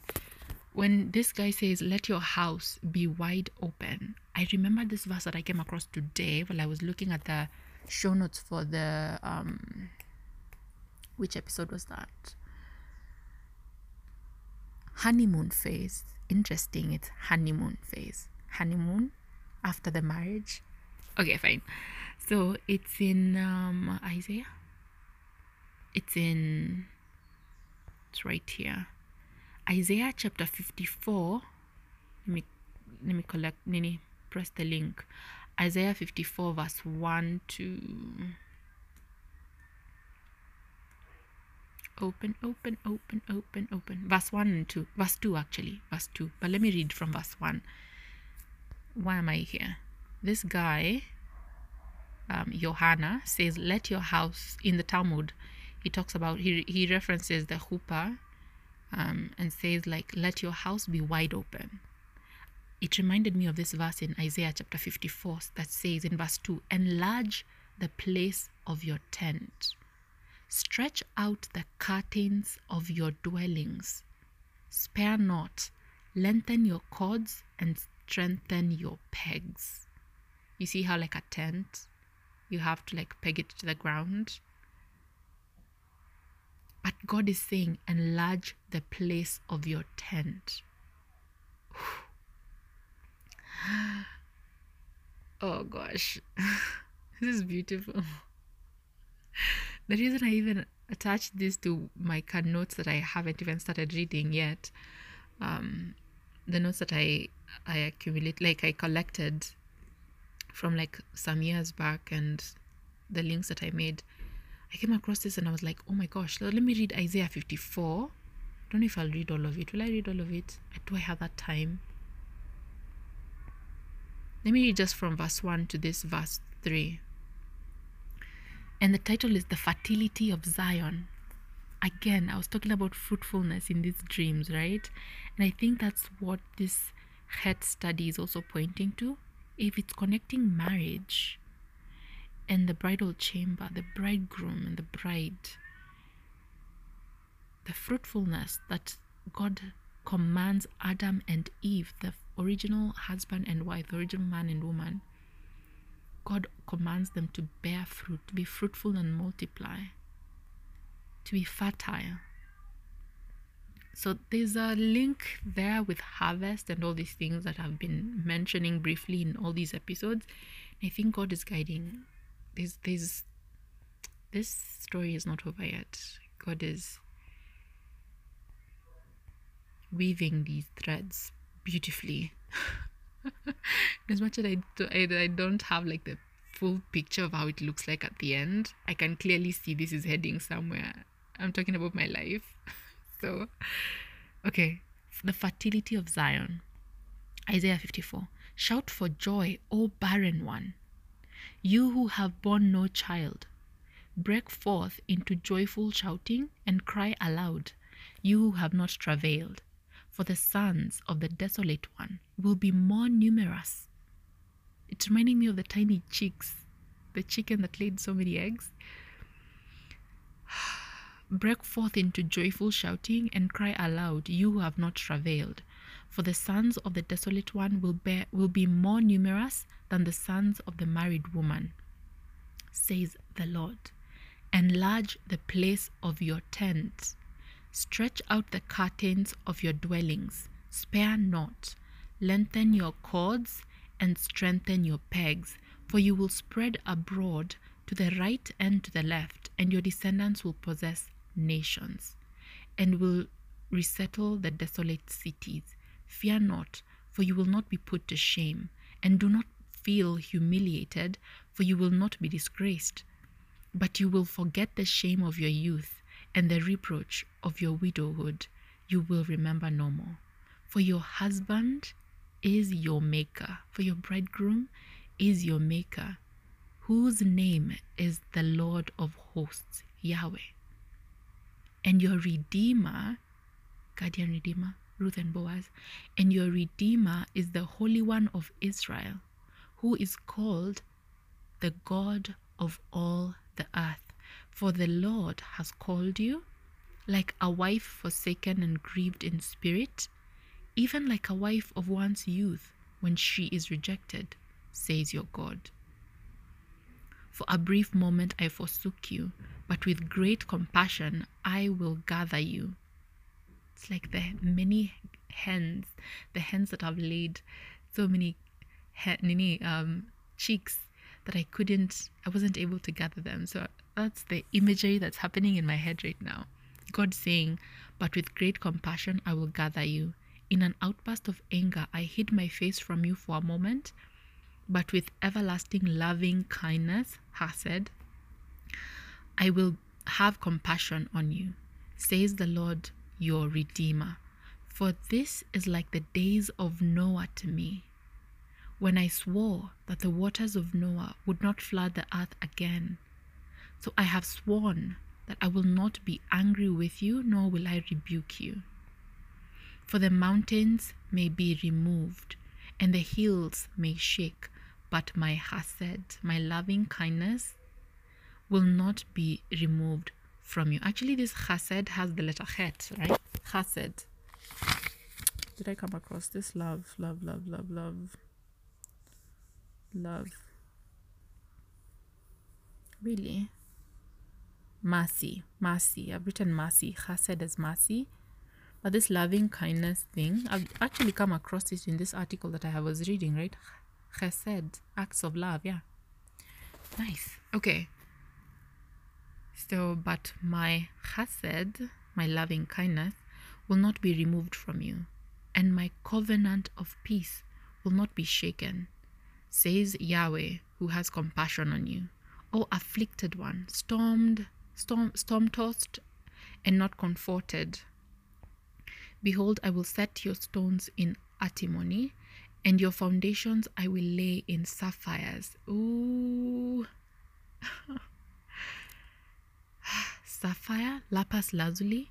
This is like the blue um, precious stone that is at the uh, that is the foundation of God's throne. Let me jump quickly to Ezekiel chapter 1 and skim through these verses and see the lapis lazuli thing. Yeah, Ezekiel chapter 1, verse 26. Now above the expanse that was over their heads, there was something resembling a throne, like sapphire in appearance, like lapis lazuli in appearance. And on that which resembled a throne, high up was a figure with the appearance of a man. Oh, so beautiful. Let me go back to Isaiah. so beautiful. Mm. So, Sapphire, where was I? So, God is saying, you see the same foundation that He has on His throne, for His throne, the lapis lazuli, the sapphire. God is saying, and your foundations I will lay in sapphires.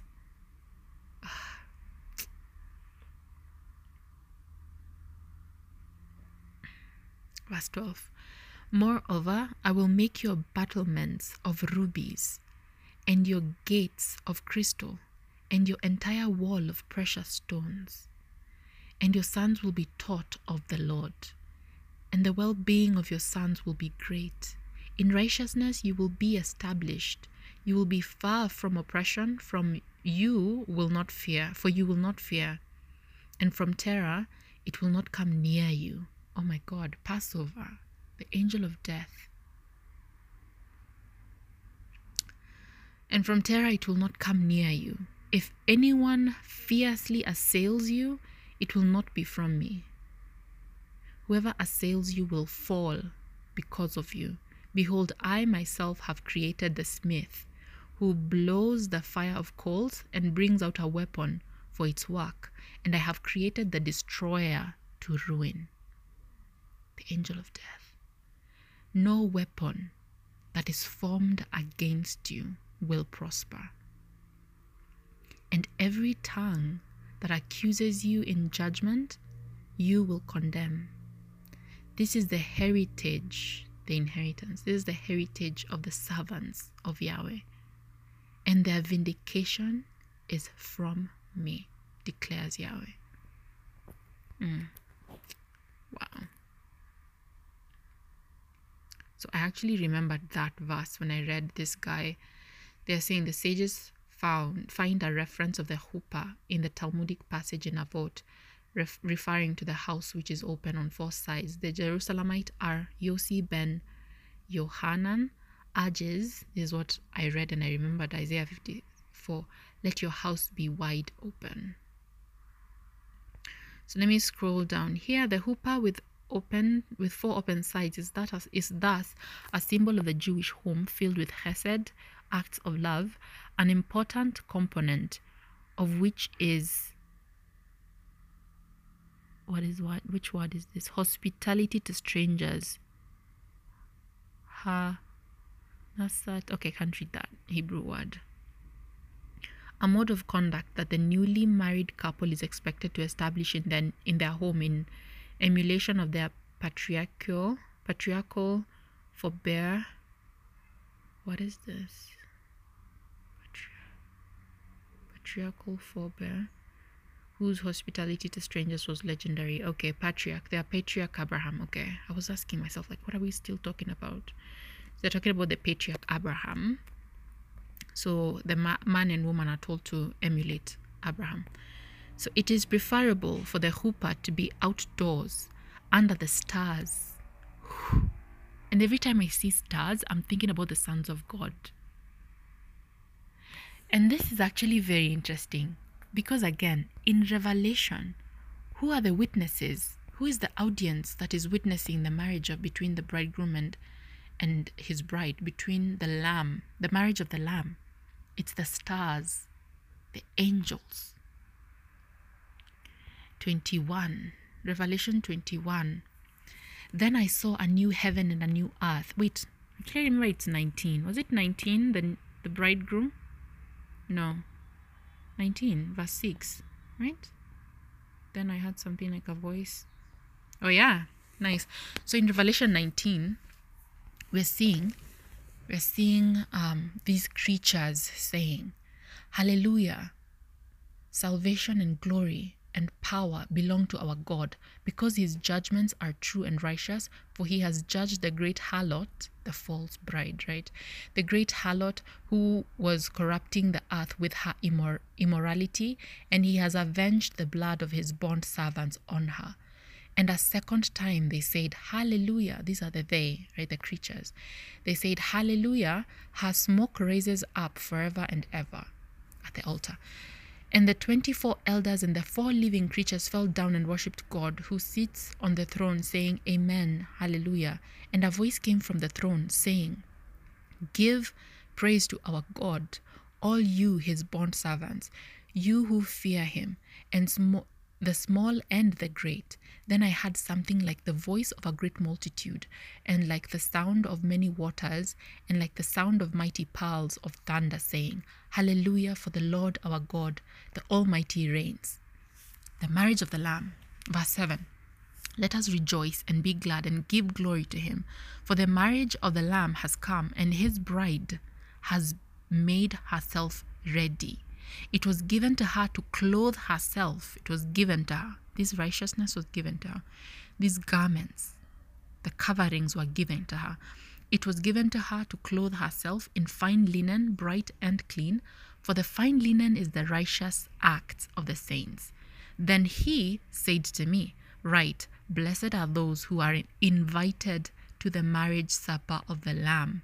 And he said, and he said to me, These are true words of God. Then I fell to his feet to worship him. But he, the angel, said to me, Do not worship, do not do that.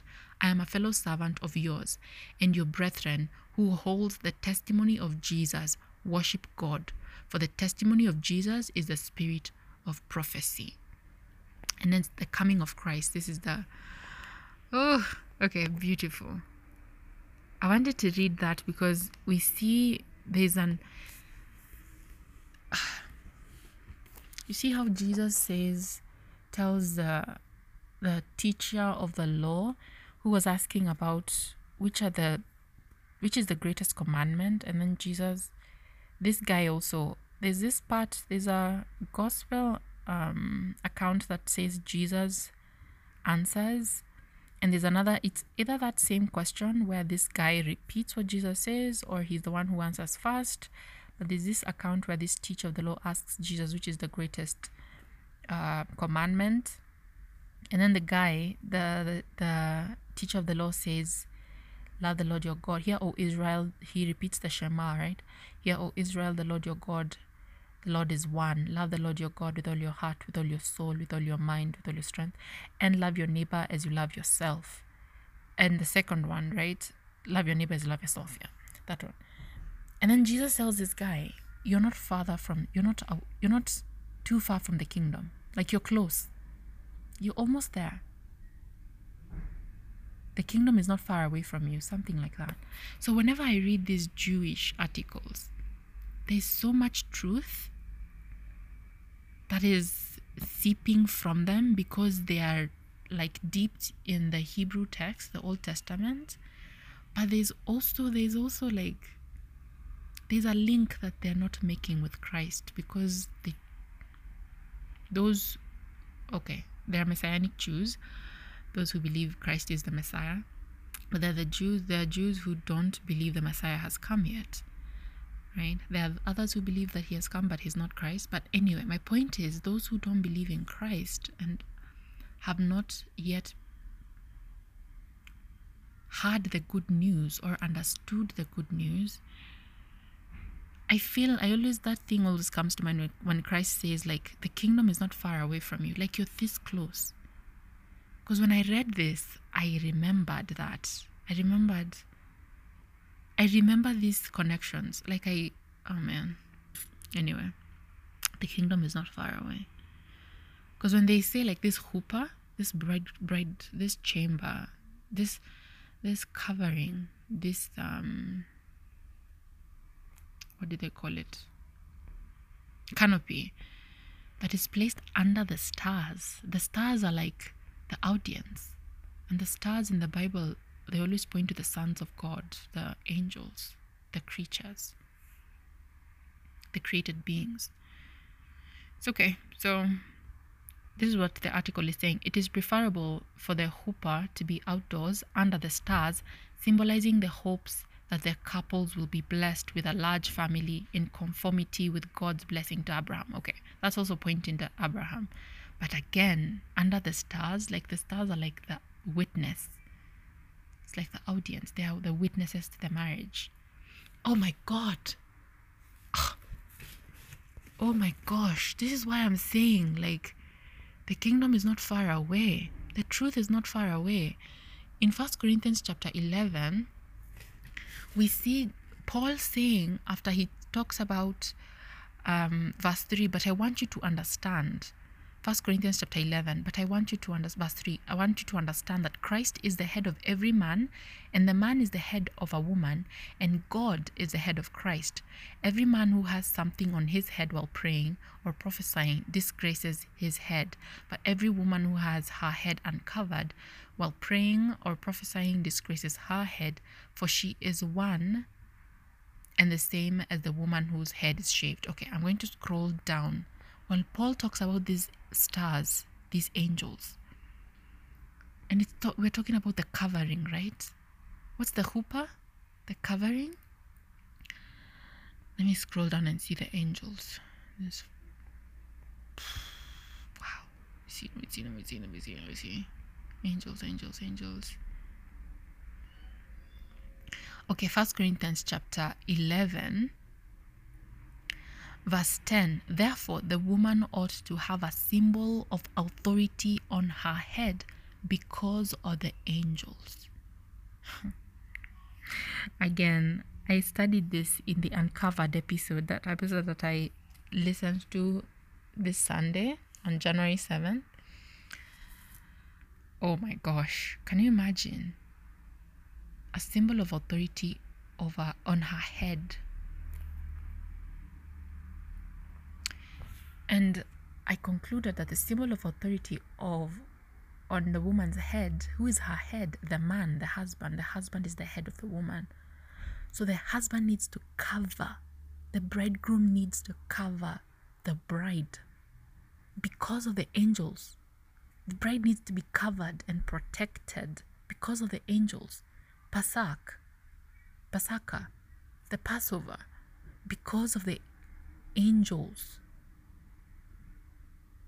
The bride needs to be protected and covered under the chuppah. And we're told that who is the one who is covering the bride and the bridegroom is Christ. Because the bride and the bridegroom, the husband and the wife, they are members of the body of Christ. They are the bride of Christ. So, Christ, the bridegroom, the ultimate bridegroom, is covering his bride. You see the levels, the levels of this? And then we're told there's even more to that. Christ submits under his Father. Oh man. This is beautiful. I like reading these some some of these Jewish articles because I I I'm like, oh my gosh, if you guys only knew, if you guys only knew that the bread of life that you're missing out on. Like, man. Anyway, so where where was I? Okay.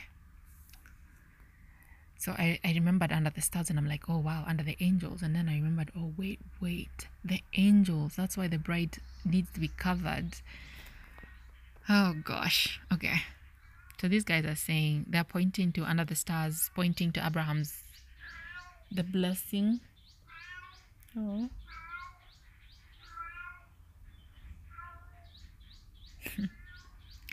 Um, that's our cat. He's calling literally the cat is calling out to like the female cat.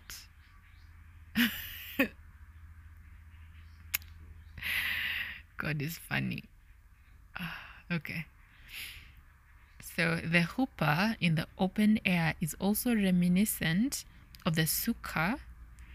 Oh, the suka, a suka in Swahili. Is, is it Swahili or Kamba? Is it in Kamba? The sukkah is a leso. Is a cloth. The um the kitenge. The kitenge, the leso, the kitenge. In Kamba we call it the sukkah it's a sukkah. And again, this cloth, the Sukkot, here it's the Sukkot, a temporary structure erected during the holiday of Sukkot. Like the sukkah, the chuppah reminds bride and bridegroom that they are protected by God alone and that God is their only haven and support. So it's, uh, I just want to talk about this sukkah thing, right? The cloth and they're connecting it to like the chuppah and they talked about the chuppah being like a cloth a square cloth usually made of silk or velvet right? So it's beautiful that these languages like linked. Um okay. So verse and i think the sukkot is connected also to the passover if i'm not wrong. Let me google the sukkot.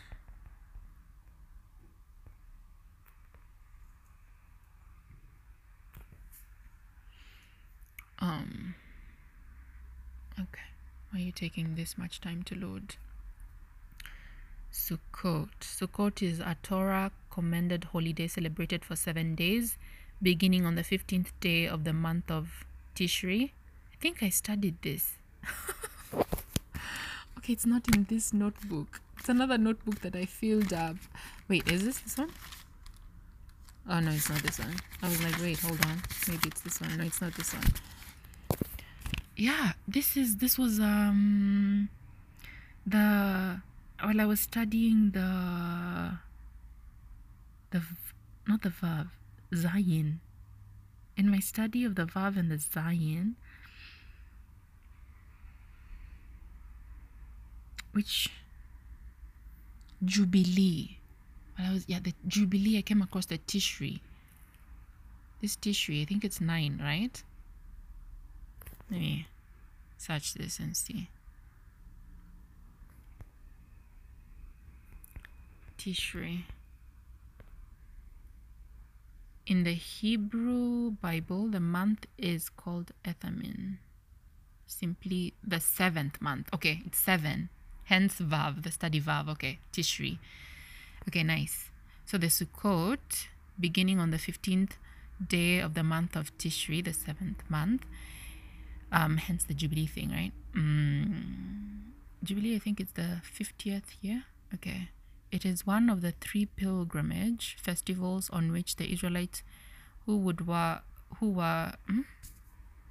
in which those Israelites who could were commanded to make a pilgrimage to the temple in Jerusalem. Okay, is a Sukkot and the Passover the same. I doubt. But let's see. Now, it is certainly true that the timing of the holiday has agricultural significance. The harvesting thing, right? Agricultural significance. As Sukkot is the last of the Jewish agricultural festivals occurring at the end of the harvest season, exactly six months after the beginning of the harvest season, that is the Passover. So I remember there is a what's the difference between the Passover and the sh- Shavuot? I think is the Shavuot the Sukkot.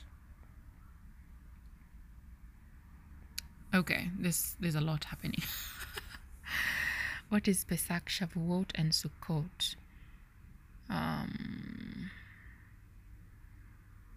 the three pil- pilgrimage festivals in the Hebrew Bible are Pesach, Pasaka, the Passover, or the Feast of Unleavened Bread, the Shavuot, the Feast of Weeks, and the Sukkot, the Feast of Booths. Okay. Okay, okay, okay, okay, okay. Where was I? Let me continue reading. The sages find an allusion to wedding. I'm back in my jewishlearning.com. After they are said, like the sukkah, the chuppah reminds bride and bridegroom that they are protected by God alone and that God is their only haven and support.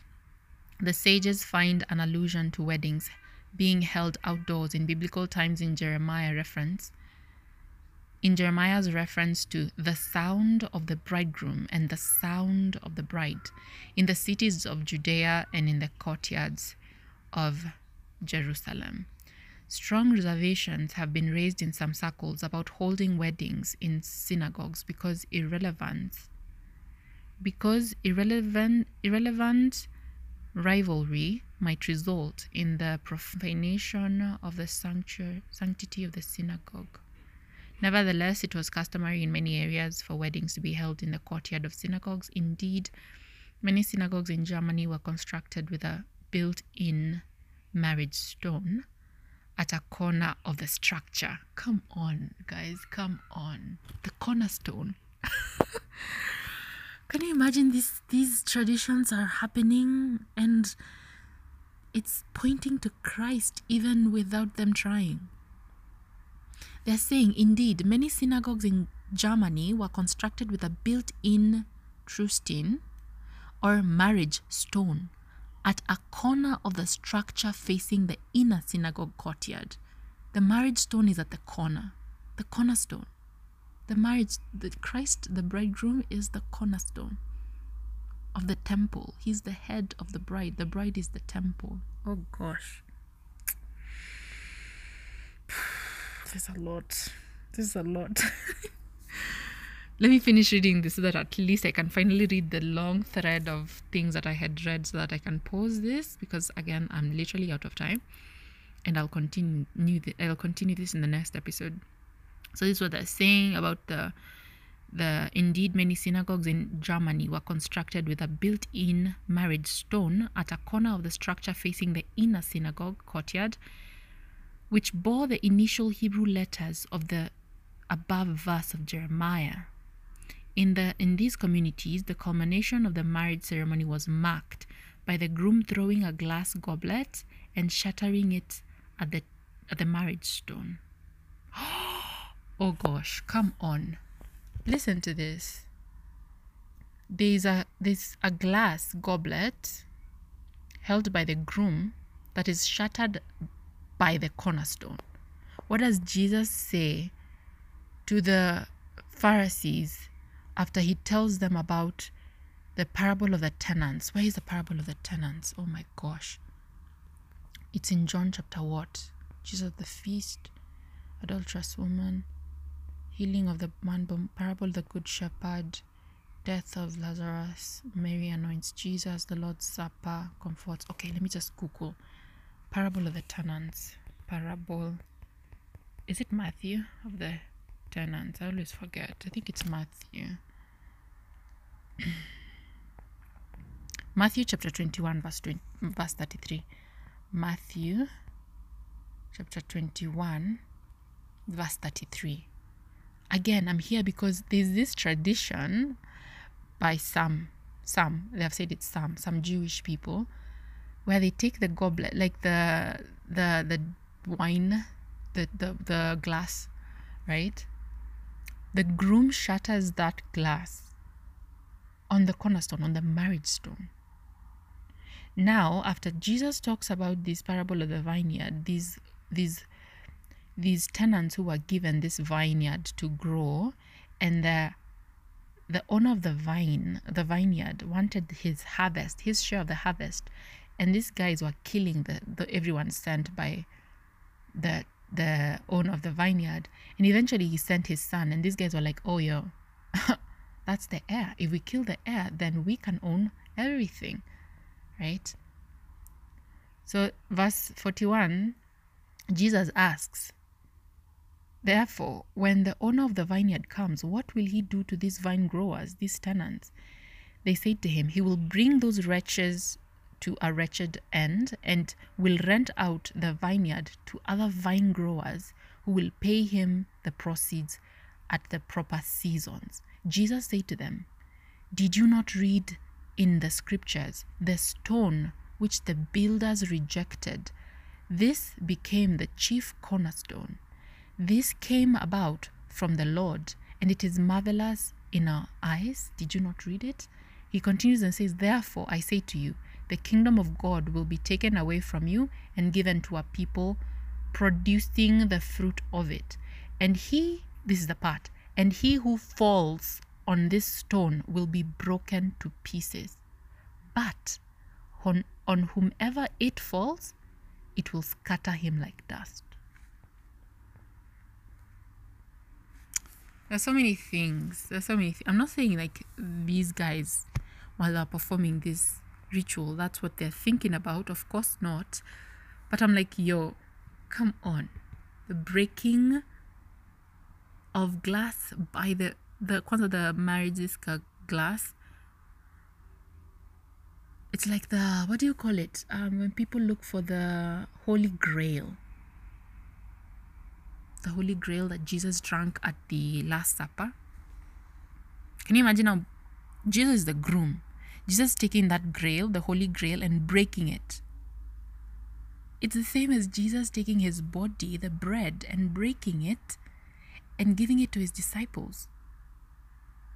Jesus is the cornerstone and Jesus is the bread and the what was held in the holy grail is his blood. Jesus also shares his blood, the wine, the cup. Jesus shares the cup, the glass goblet, the groom. Because he can't break wine. He distributes the wine, the blood, and he gives it to his disciples to drink.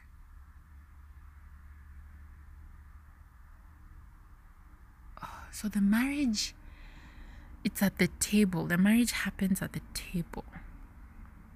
The marriage of the Lamb. Where you dine on the broken body of Christ. Like it's so deep.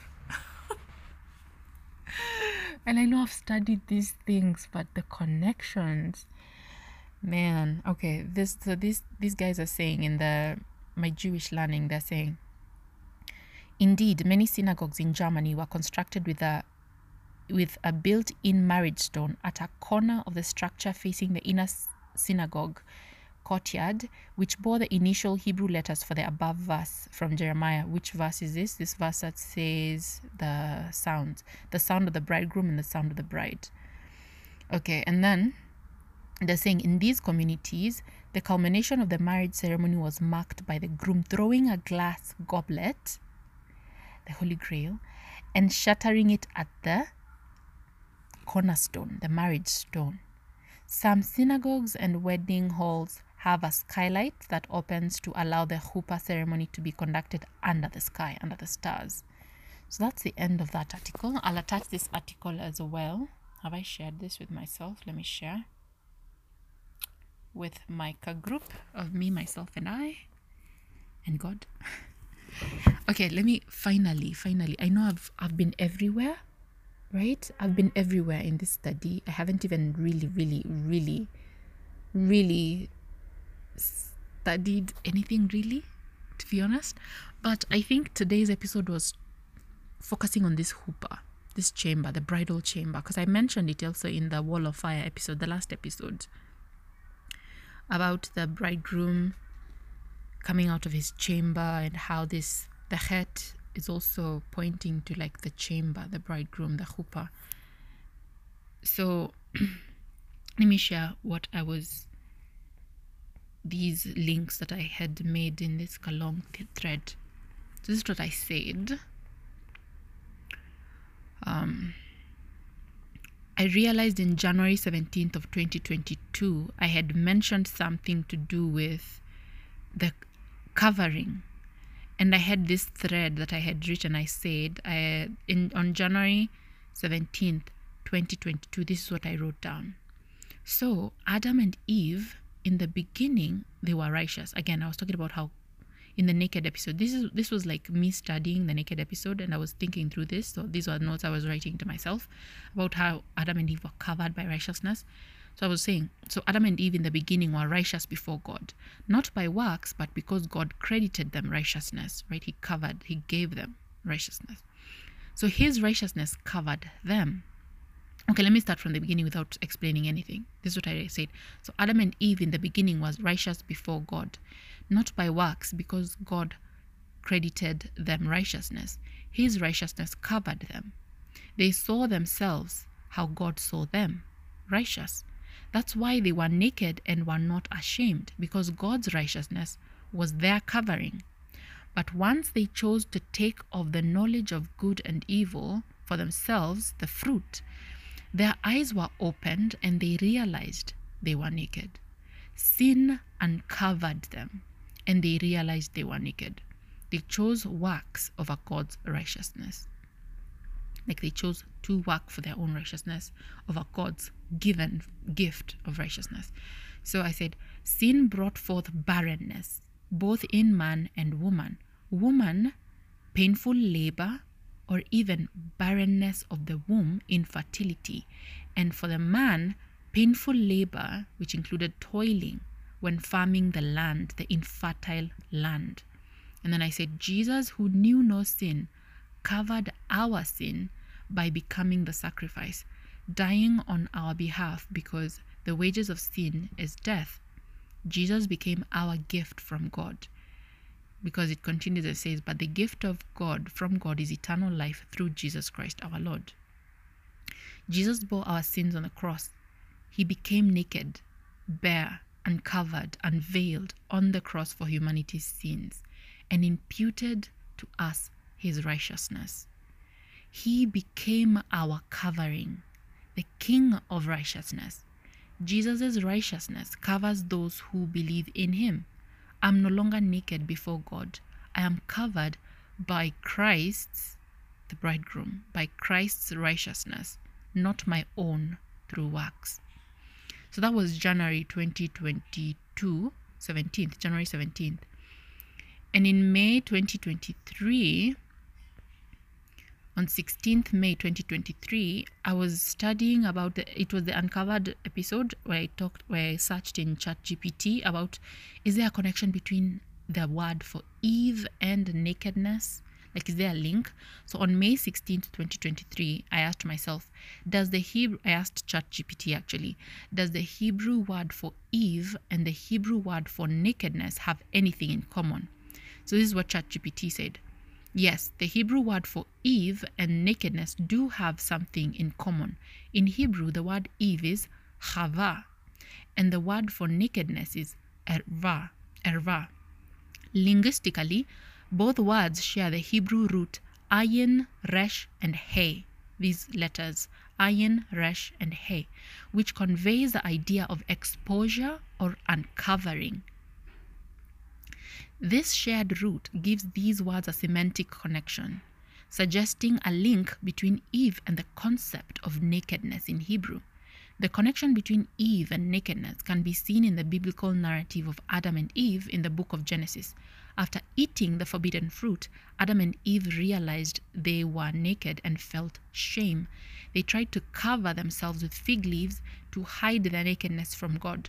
This, associated, this association between Eve and nakedness has been interpreted symbolically as representing their newfound vulnerability and awareness of their own physical state. It is worth noting that Hebrew is a highly semantic language where words often carry deeper meanings and associations be- be- beyond their literal definitions. So while the words for Eve and nakedness share a common root, their relationship goes beyond mere linguistic similarity and carries significant symbolic implications within the Hebrew context. That, so that is ChatGPT. and I was like, aha, uh-huh, yes, agreed. So now, um, after reading through those two notes I had sent myself and I had um, copied from ChatGPT. I um I, I wrote this down this Sunday on January 7th, 2024. So there's it's like years, right? From 2022 January to 2023 May, and then now January 7th, 2024. This is what I the connections from all these two studies that came to mind. I wrote, okay, wall of fire means fence, right? The het means fence. The wall of fire is a fence. I wrote, let me read what I wrote down and then I explain myself. I wrote, wall of fire equals fence, the equal sign. Wall of fire equals fence. Fence equals covering, in brackets, the nakedness. Covering the nakedness. Covering the nakedness equals bridegroom. Bridegroom equals the bride's covering. The bride's covering equals Christ, the bridegroom, covering his bride's nakedness, in brackets, his righteousness is the one that covers the bride's nakedness. Okay. And then I wrote down Eve, Chava, equals nakedness, in brackets, revealed, uncovered. The nakedness, in brackets, revealed, uncovered. And then I said, God's glory is covered, it's veiled. God's glory is veiled. In brackets, it's veiled, covered, in the temple behind the curtain until Jesus unveils it by his death, the breaking of his body, in brackets, the tearing of the curtain. So, the husband stroke bridegroom should unveil stroke reveal, not cover, the glory of God, in brackets, Christ, who is his head. So the he should not unveil all, or he should reveal the glory of God, Christ, who is his head, to his bride, stroke wife, just as Christ unveiled the glory of God to the church, his bride. That's a lot. Let me explain myself. So when I say the wall of fire equals a fence, that's what from my previous study of an understanding of het. Het means fence or the tent wall, right? Or the hedge, a hedge, or the gate. So this fence is covering something, right? And I understood, like, oh, when it comes to the word covering in the Bible, it's the covering of the nakedness. Because even in the uncovering study, in the uncovered study, I was studying the, unco- the uncovering of your father's nakedness, right? That idiom. And again, I'm not going to rehash that. I studied in in um not really in length, but my kind of deep study. I sta- I started that study, and I took some two deep dives in that study. So when I say the covering, you're covering the nakedness, right? You're covering that which is vulnerable. The yeah, that which is vulnerable. So you're covering the nakedness. So the fence covers and then my and I came to understand in my previous study that the bridegroom is supposed to be the fence. That means he's supposed to be the bride's his bride's covering. And from my under, my my from my reading of First Corinthians chapter eleven, we see the bridegroom, the husband, is the is the wife's head. He's the he's the authority that's supposed to be covering the wife because of the angels. And these angels, I'm reminded of Genesis chapter 6.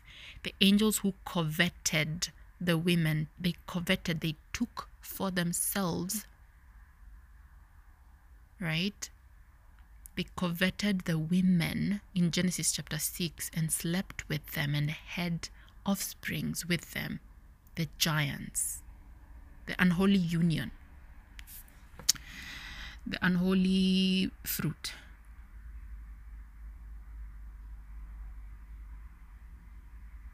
And by unholy, I mean that which was not ordained by God. So that's why the bridegroom needs that's why Adam needed to cover Eve. Right? I went through this thread and this thought process in that uncovered episode. And so this is why I'm saying the bridegroom equals the bride's covering. He is the bride's covering. And the bridegroom, the perfect bridegroom is Christ. So that means Christ, the bridegroom, covers his bride's nakedness.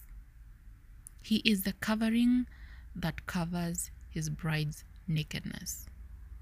That's why I've said it's in brackets his righteousness. Christ's righteousness covers his bride's nakedness. That's why in Revelation chapter 19 we see the beautiful bride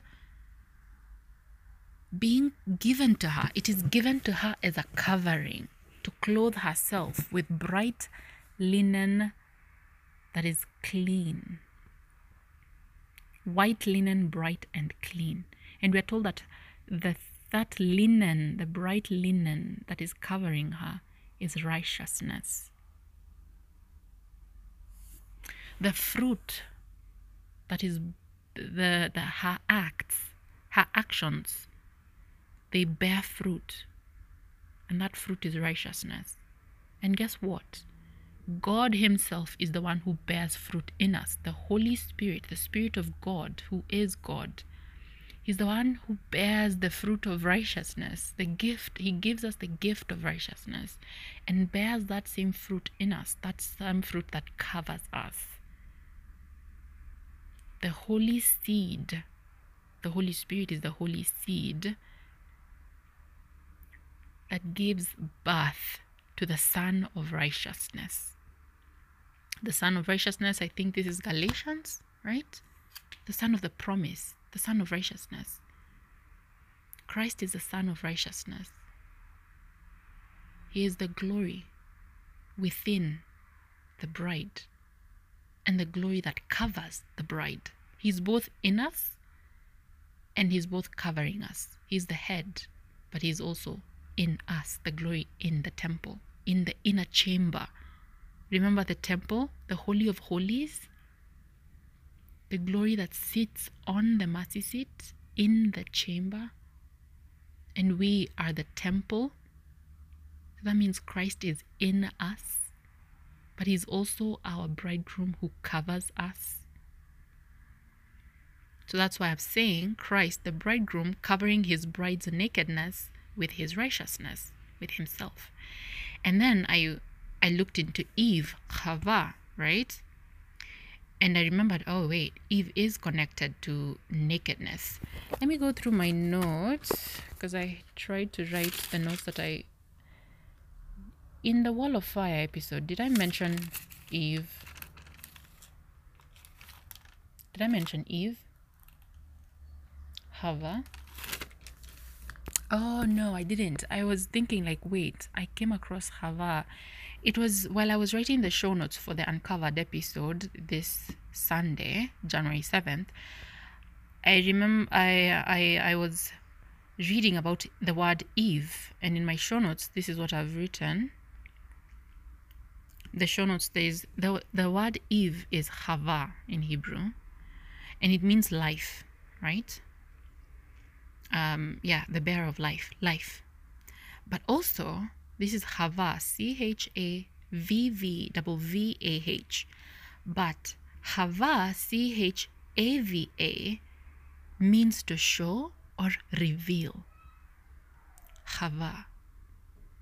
See, that's why there's this connection with nakedness, that which is revealed, to unveil. To unveil. Right? So there is a connection between Eve and the re- and revealing. And there's also the Hava, which is C H A V A H, doesn't have double V. Eve Hava life has double V. There is the Hava without double V, which means to tell, to declare, or to reveal. Because Eve's Hava means life. This Hava without double V means to tell, declare, or reveal. And then the hava without double V and without the H at the end means to show or to reveal. So that's why I was writing here and I said, let me scroll down. I said, so Eve, Hava, is linked to nakedness, equals nakedness, uncovered stroke revealed. Because when does Adam name this is this is me now thinking, right? When does Adam name Eve? This is after they have eaten of the fruit, after they have been the consequences have been read to them and made clear to them, right? Um and after is this this is before God covers them. So Adam names his wife Eve. This is Genesis. Let me jump to Genesis chapter 3, I think verse 6, if I'm not wrong. Genesis chapter 3, not verse 6, maybe verse 16. Genesis chapter 3, verse 20. Now the man called his wife wife's name Eve because she was the mother of all the living. There's a footnote. Living named his wife Eve, living or life. The word Eve means living or life because she was the mother of all the living. And then the Lord God, Yahweh, made garments of skin. God, Yahweh made a covering for them, made garments of skin for Adam and his wife and clothed them. So we see after their eyes have been opened, after the veil has been taken away from them, after they have been unveiled, right? They are now naked. Adam names his wife Eve. Hava with a double V and a H at the end, which means life. But the Hava without the double V and without the H at the end means to show or reveal. And the Hava with a without the double V and with, with a H at the end means to tell, declare, or reveal. So Eve, there's a connection between the nakedness, the revelation, revealing, uncovering, and Eve. That's why I was saying Eve, Hava, equals nakedness, uncovered. There's an un- they have been uncovered, uncovered, stroke revealed. And then I said, God's glory. The reason why I think in the Wall of Fire episode I talked about the glory. That's why I was thinking I was thinking about God's glory.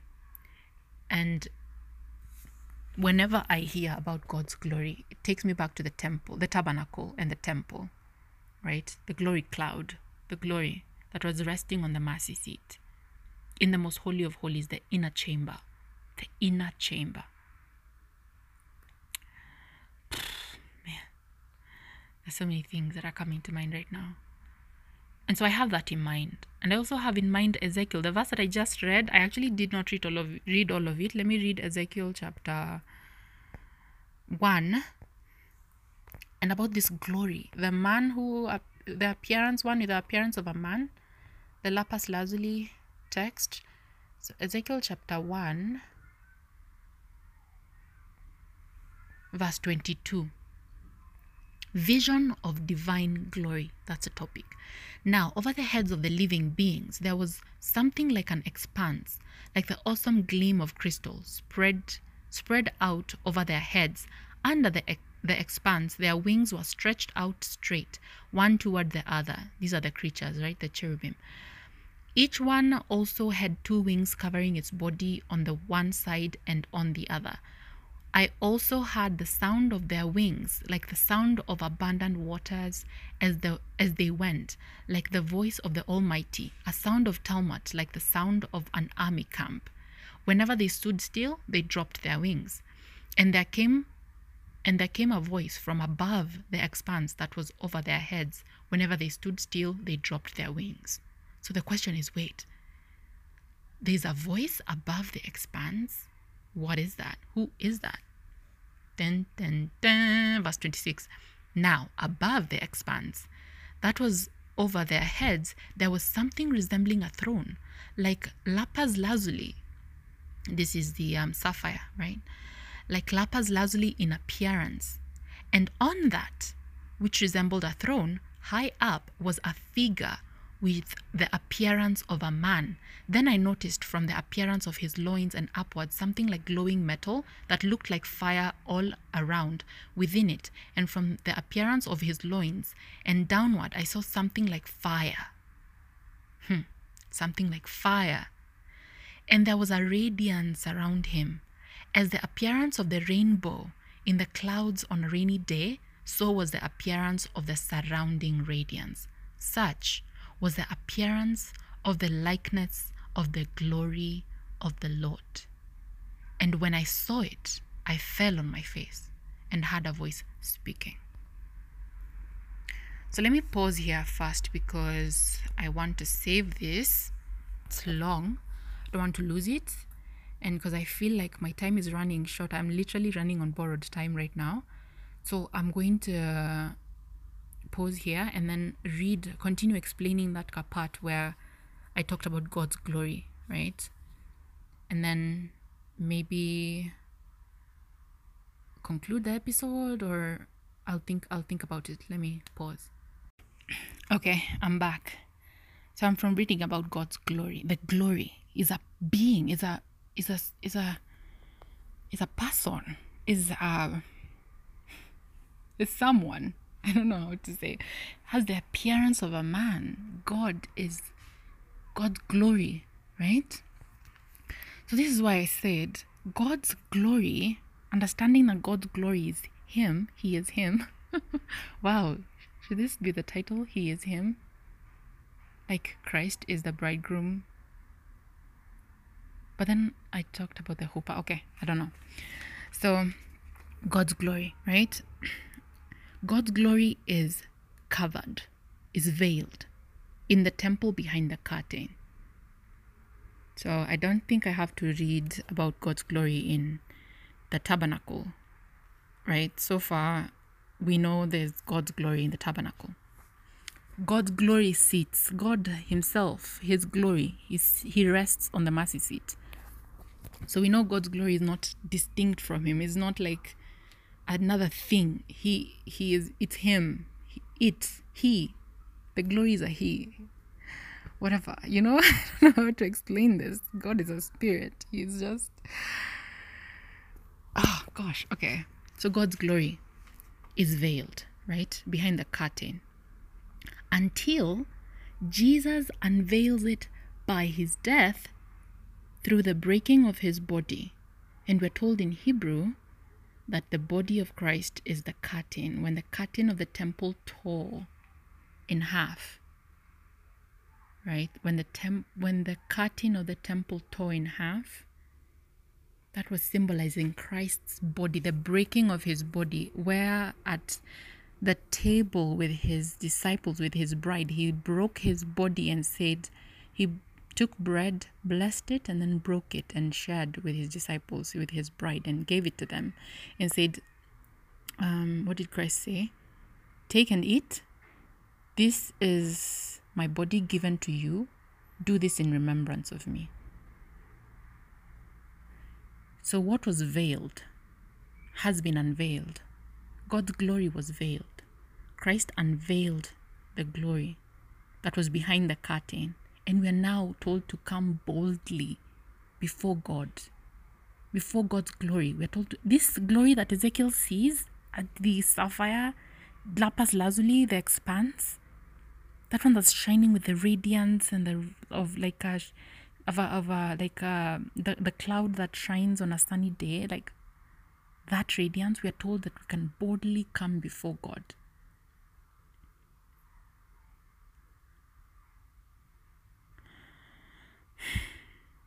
And then, so I said, so the husband struck the bridegroom. This is First Corinthians, chapter 11. This is after after studying in the uncovered episode. This is something I believe it's a revelation. I'm I'm still seeing it make sense to me. I'm still sticking to it because the husband is supposed the husband's head is Christ. And the husband is told to not cover his head. That means he's supposed to unveil his head. He's supposed to reveal his head. And who is his head? Christ. The husband's head is Christ. This is literally the next verse after Paul tells us that uh, that um, God is the head of Christ, Christ is the head of the man, and man is the head of the woman, the husband and the woman, right? The bride. The next verse is The man should not pray or prophesy with his head uncovered, with his head covered. The man's head should not be covered.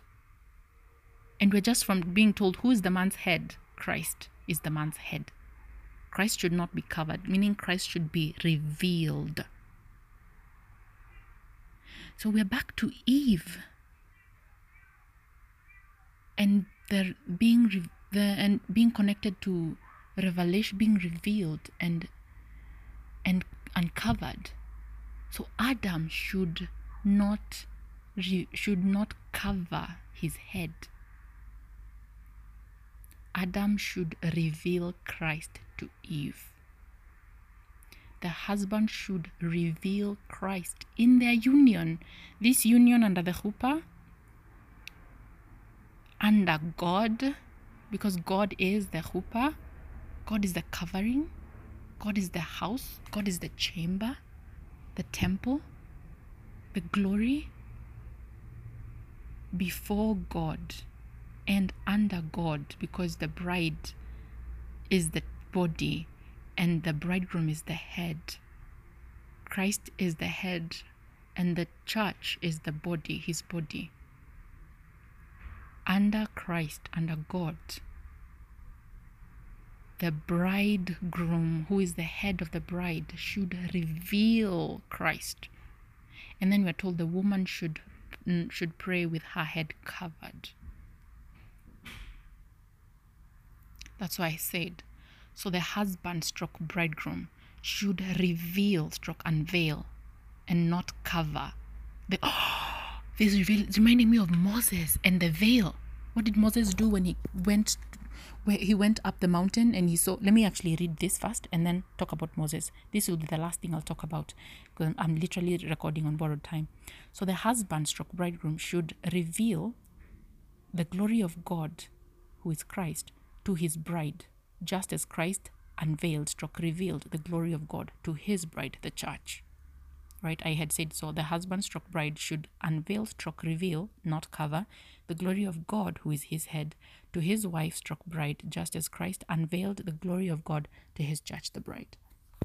Remember when Moses went up the mountain and the glory of God, the glory of God was revealed to him, and he came back down shining? His face, his head was shining, his head was shining. And it was so much powerful that he had to put a veil over his head because the Israelites were afraid to look up at Moses. He had to veil himself. The shepherd had to veil himself before the sheep. And again, the ultimate shepherd is God, right? But Moses was acting on God's behalf before the Israelites. And that's why that was not a that was not the right thing to do. That is that was not the ideal. The ideal is Moses should not have veiled his face. I think there's somewhere where Paul talks about the veiling of Moses's face, veiling of he talks about the righteousness that did not last long, veiling of Moses in New Testament Bible verse. But I think that's my point. The husband should not veil the glory of God. Because even in first oh my god, I want to read everything. In First Corinthians chapter 11, we are told that the head of the man is the glory of God. The head of the man is the glory of God. And we know the glory of God is Christ because we are literally just from being told the head of man is Christ. So if the eh, if A equals B, so if the head of man is Christ, that means if we're told the head of man is the glory of God, that means B equals C. I don't know. That means Christ equals the glory of man. So the head of man. So and the glory. First Corinthians chapter eleven. Let me read that part where we talked about the glory. This is beautiful. And again, it's not like I understand everything. I'm just saying, from what I've currently been reading, there are things, there are threads that are connecting. First Corinthians chapter 11, verse 7. For a man ought not to have his head covered ought not, he needs to uncover his head. For a man ought not to have his head covered, since he is the image and glory of God.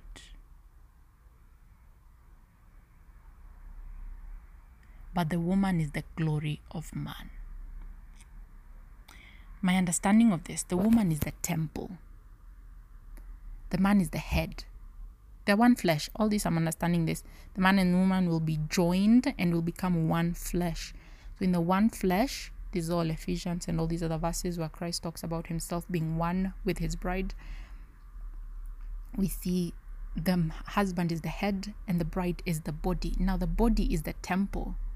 Now, where does the glory of God reside? In the temple. So, I think that's why we are told the woman is the glory of man because the glory resides in the temple. And we are also told now that for for uh, it starts by off by saying, For a man ought not to cover his head, since he is the image and glory of God. Now I, I have two understandings to this, and they're all pointing to the same thing. But the he here, the he, since he is the image, may be talking about his head, Christ. A man ought not to cover his head, since he, his head, is the image and glory of God. So, because his head is Christ, for a man ought not to cover Christ, since Christ is the image and glory of God. I can understand it like that, and it will make sense even from the beginning to the end of this chapter.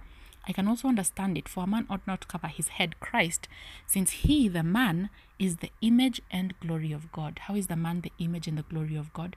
We are told in Genesis chapter 1 that God made mankind in his own image. Right? And here's the thing when it comes to ought not to cover his head, since he is the image and the glory of God, I'm understanding this to mean Christ is the image and the glory of God. Because in First Corinth, in Colossians chapter 1, verse 15, thank you, Holy Spirit, for reminding me these verses. Colossians chapter 1, verse 15 literally talks about Christ being the image and the glory of God. Colossians chapter 1, verse 15. He, Christ, the Son, is the image of the invisible God. He is the glory, the one who appears like a man. He is the image of the invisible God, the firstborn of all creation. Right?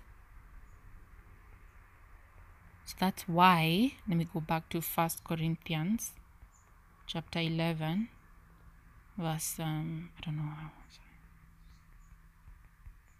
Glory, glory, glory, glory. Oh, yeah. So that's why a man ought not to cover his head.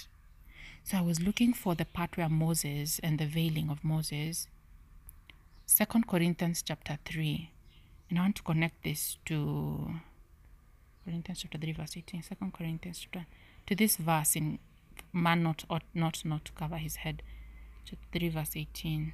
18. But we all with unveiled face How beautiful is this? Let me read the entire thing. Should I read the entire thing? Let me read from, oh gosh, this is beautiful. This is beautiful. Let me see from where, where Paul starts talking about Moses and glory. Okay, I can see it. Let me start from verse 7. Okay, verse 4. Let me start from verse 4. We're, we're here about glory, the veiling of the face of the man.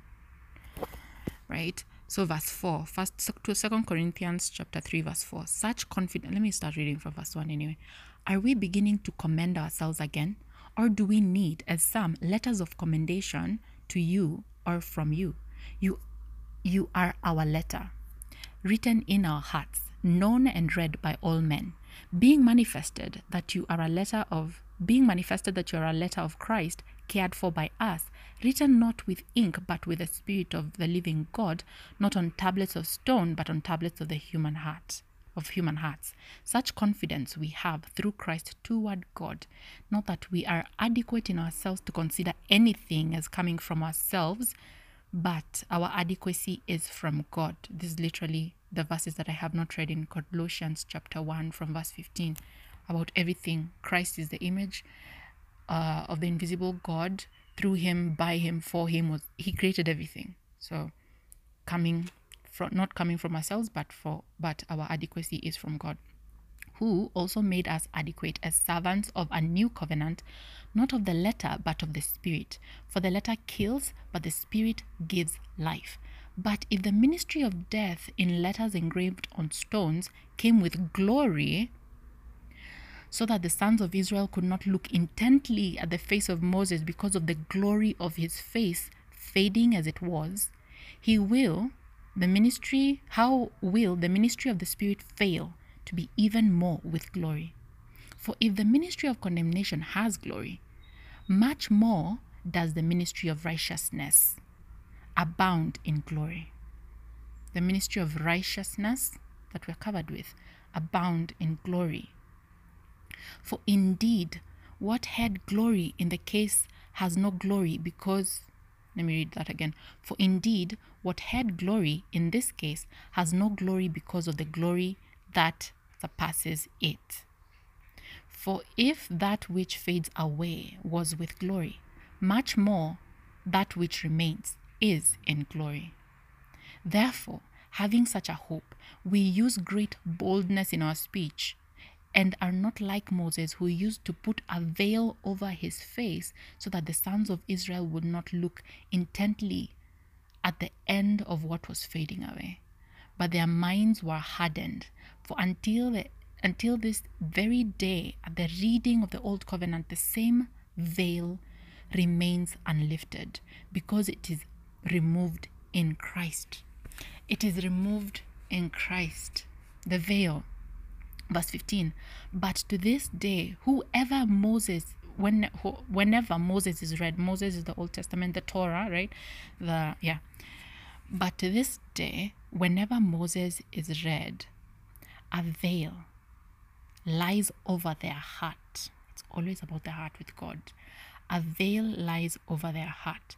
But whenever a person turns to the Lord, the veil is taken away. That's why I was talking about how there's the uncovering can be positive and can also be, uh, by positive, I mean like um, positive and negative. Um, can be, what's the other word? Anyway, it can be positive and negative because you can be, the, the veil Christ unveils, right? He gives sight to the blind, he unveils. But he also we are also covered, we're also veiled by the righteousness. Okay. Negative and positive. I think that's what I was talking about. Did I say negative and positive? Okay. Anyway. But to this day, whenever Moses is read, a veil lies over their heart. But whenever a person turns to the Lord, the veil is taken away. Now, the Lord is the Spirit. And where the Spirit of the Lord is, there is liberty, there is freedom. But we all, with unveiled face, beholding as in a mirror the glory of the Lord, are being transformed into the same image from glory to glory, just as from the Lord the Spirit. How beautiful is this? So that means the glory of God, the glory of God, who I read in Ezekiel, who is talked about as sitting on the throne, Christ Himself, the glory of God that has been unveiled. We are looking at Him, we are boldly before Him, and just like in a mirror, the same way I can look at myself in the mirror and see the reflection, that's what we are told. We are supposed to reflect. That's why the man, husband, should reveal Christ to his bride, should reflect Christ to his bride. Right?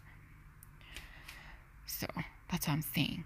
Just like in a mirror, we are looking at the image of God. We're told the Son is the image of the invisible God. Now the Im- it's like me, I'm on the this side of the mirror, and Christ is on the other side of the mirror, the perfect image of the invisible God. And this image that was corrupted because we are created in the image of God, me, the image that was corrupted, I am, because of the unveiling, I am being transformed into that same image of the Son, of the, the, the Son, the perfect image of the invisible God. from glory to glory. This is what he's saying now, verse 17. Now the Lord is the Spirit. The Lord is the Spirit. These are the points where I'm reading. I'm like, so the Spirit is God. Jesus is God. God the Father is God. This is the God who is complex, who is not 1 plus 1 plus 1 plus 1 plus 1 plus 1. That's a human. We're using a created mind to understand an infinite God. Anyway, it's what has been revealed to us. I don't have any excuse because there is something that has been revealed. Literally, God has unveiled Himself and He wants me to understand Him. And He's telling me, now the Lord is the Spirit, and where the Spirit of the Lord is, there is liberty.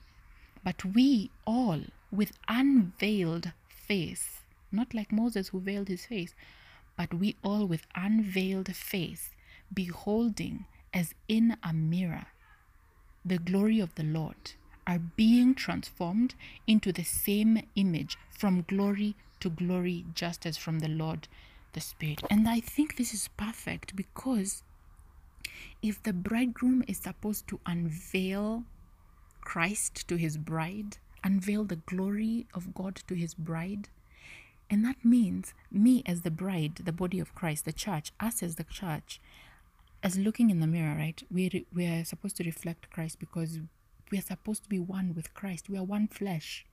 He is the head, and we are the body. So the glory, He is the glory that shines in us and lives in us. And so, as Christ reflects His body, unveils Himself as the bridegroom, the perfect bridegroom, as the perfect bridegroom, unveils and reveals His glory to His bride, so the husband should unveil and reveal Christ's the glory to the bride.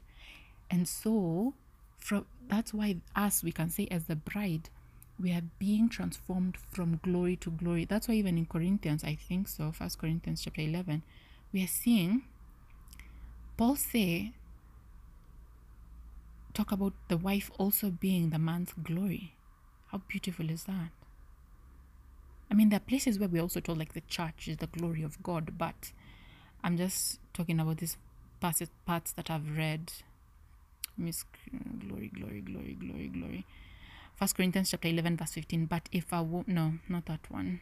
Okay, but if a woman has long hair, it is a glory. Is it a glory to her? For her hair is given to her for covering. Okay, I I, I studied this in the uncovered episode. I want to read this part that I had read today about the glory. First Corinthians chapter 11 verse 7. For a man ought not to have his head covered, since he is the image and glory of God but the woman is the glory of man. I think that will be the end of today's episode. One, my time is up. Let me pause for a minute and then I'll come and like conclude everything. Okay. Bye. Okay, so I will conclude by reading Isaiah chapter 60 from verse 1 to 20, that entire chapter. Why am I reading Isaiah chapter 60? Because on January 7th, on Sunday, the verse of the day was Isaiah chapter 60 from verse 1 to 22. And again, what was I studying about? Studying about the glory of God, the nakedness, the revealing, and all these things. So, what is the what did the verse say? The verse of the day for that day, on January 7th, 2024, it said, Arise, shine, for your light has come, and the glory of the Lord has risen upon you. I was like, hold up. Wow. Save that. Send that to yourself so that you can read the entire chapter. And I read the entire chapter and I highlighted some other parts. And I was like, wow, because let me read some, some of the verses I had highlighted and then I'll read the entire chapter. In verse 1, it says, God is saying, Arise, shine, for your light has come, and the glory of the Lord has risen upon you. Verse 2, this is another verse I highlighted, the latter part of this verse. But behold, darkness will cover the earth, and deep darkness the peoples. But the Lord will rise upon and his glory, the Lord will rise upon you and his glory will appear upon you. So when I was reading upon you, I'm imagining the chuppah. The glory of God is the covering, He is the chuppah, He's above, He's the head, right? Okay, He's covering, yeah. Um, and then the other verse of chapter 60 that I had highlighted. The other things that I'm not going to read that I had highlighted, but I want to read the verses that make sense to, to like are kind of connected to today's study. Okay. In verse 14, the sons of those who afflicted you will come bowing to you, and all those who despised you will bow themselves at the soles of your feet. In this part, now this is the part I highlighted. And they will call you the city of the Lord, the Zion of the Holy One of Israel.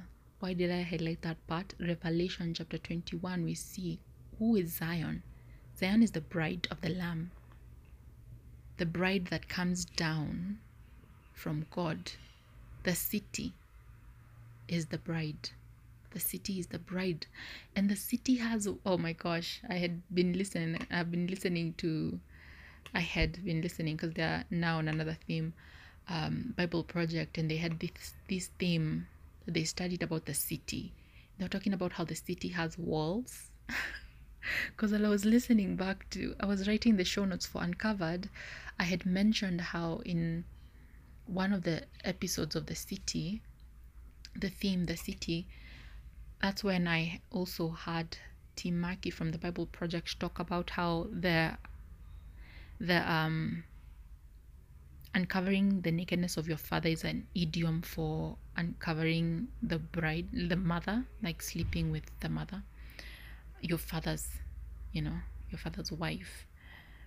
So i was looking for that episode. I was like because i mentioned in the recording in the study that i i had it from the theme the one of the episodes of the theme city so i was looking to I went to like their website to check if they have in their show notes like if I can find anything about the nakedness thing. And eventually I found it, but I had to go to YouTube.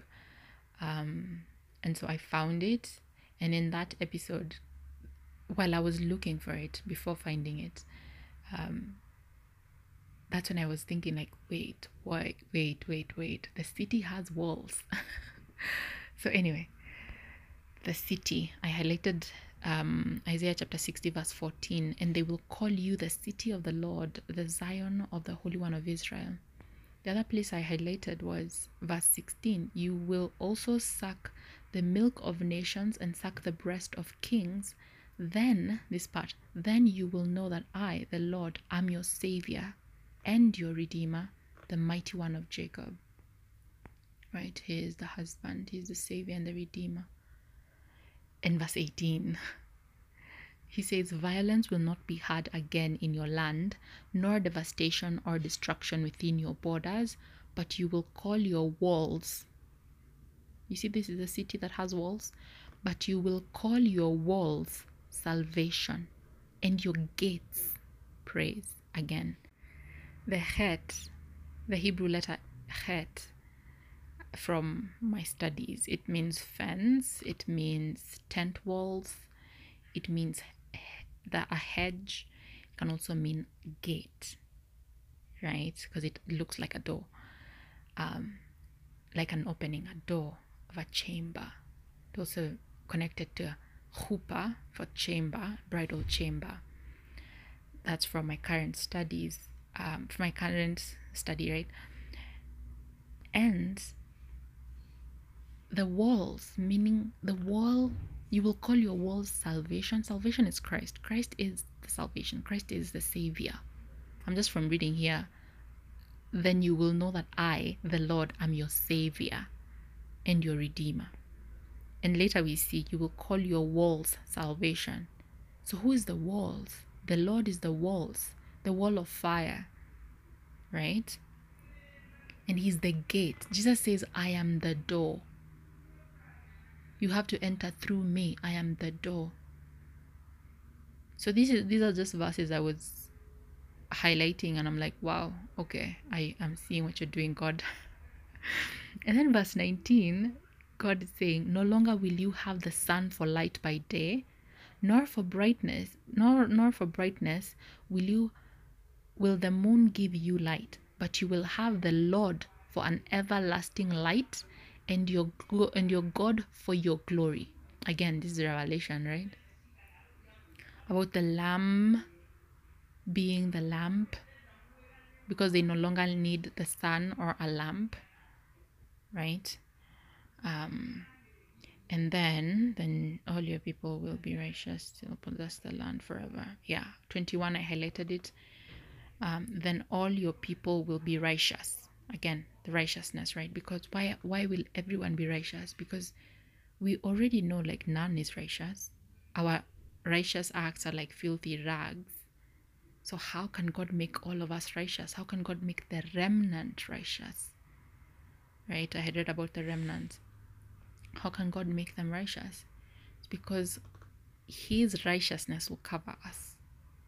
Because He is the perfect one.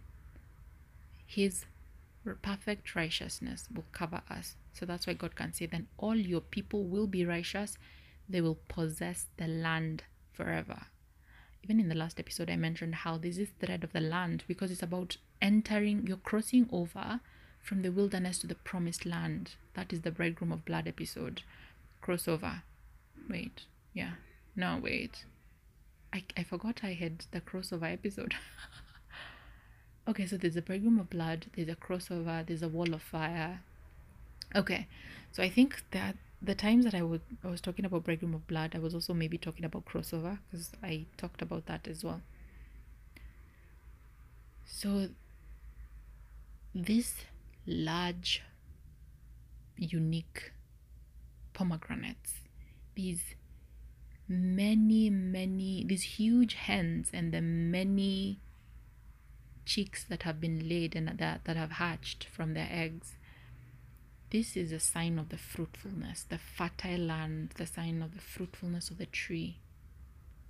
The, the, the, you see, when the Israelites, the, were they the 12 or the 10? I think the 12, when the 12 went into the into Canaan, the promised land, to survey it. They came back with large, large fruits. Large fruits, very large fruits. Have I ever made that connection with my dream? By the way, have I ever made that connection? I don't know. Have I made the connection that the Israelites came back, the 12 who, um, the 12 spies came back with large fruits. I don't know, but that is perfect. that is a perfect link because it's connected to the promised land, connected to the harvest being large. Jesus himself says the harvest is large, right? So that's beautiful. So let me just finish this by reading the entire chapter of Isaiah, chapter 60, from verse 1 to 22. Arise, shine for your light has come, and the glory of the Lord has risen upon you. For behold, darkness will cover the earth, and deep darkness the peoples. But the Lord will shine upon you, and his glory will appear upon you. Nations will come to your light, and kings to the brightness of your rising. Lift up your eyes round about and see. They all gather together. They come to you. Your sons will come from afar, and your daughters will be carried in the arms. Then you will see and be radiant, and your heart will thrill and rejoice, because the abundance of the sea will be turned to you, the wealth of the nations will come to you. A multitude of camels will, will cover you, the young camels of Midian, Ephah, all those from Sheba will come. They will bring gold and frankincense and will bear good news of the praises of the Lord. All the flocks of Kedar will be gathered together to you. The rams of Naboth, Nebaioth will minister to you. They will go up with acceptance on my altar, and I shall glorify my glorious house. The house, the chamber, Verse 8 Who are these who fly like a cloud and like the doves to their lattices? Surely the coastlands will wait for me, and the ships of Tarshish will come fast to bring your sons from afar, their silver and their gold with them, from the name of the Lord your for the name of the Lord your God and for the Holy One of Israel, because he has glorified you. Foreigners will build up your walls, and their kings will minister to you. For in my wrath I struck you, and in my favor I have had compassion on you. Your gates will be open continually. Oh. Is this pointing to the chuppah in the Jewish article that talked about how it's supposed to be open on all sides? Wow. Your gates will be open continually, they will not be closed day or night, so that men may bring to you the wealth of the nations with their kings led in procession. Oh, this is reminding me of Jesus in the um, Jesus in the manger and the wise men. I know nowadays, from now on, I think people usually say are people who study these, whatever. Um, what am I trying to say? I've been hearing that the translation wise men is not a proper translation. They're like, they're like, what's the proper translation? I don't know, kings. Is kings the word? Because this has reminded me of that. Right? Jesus in the manger, who men are bringing wealth to him from all nations. So I think I think I've had that. Like there's a proper way to translate that word that is used for wise men.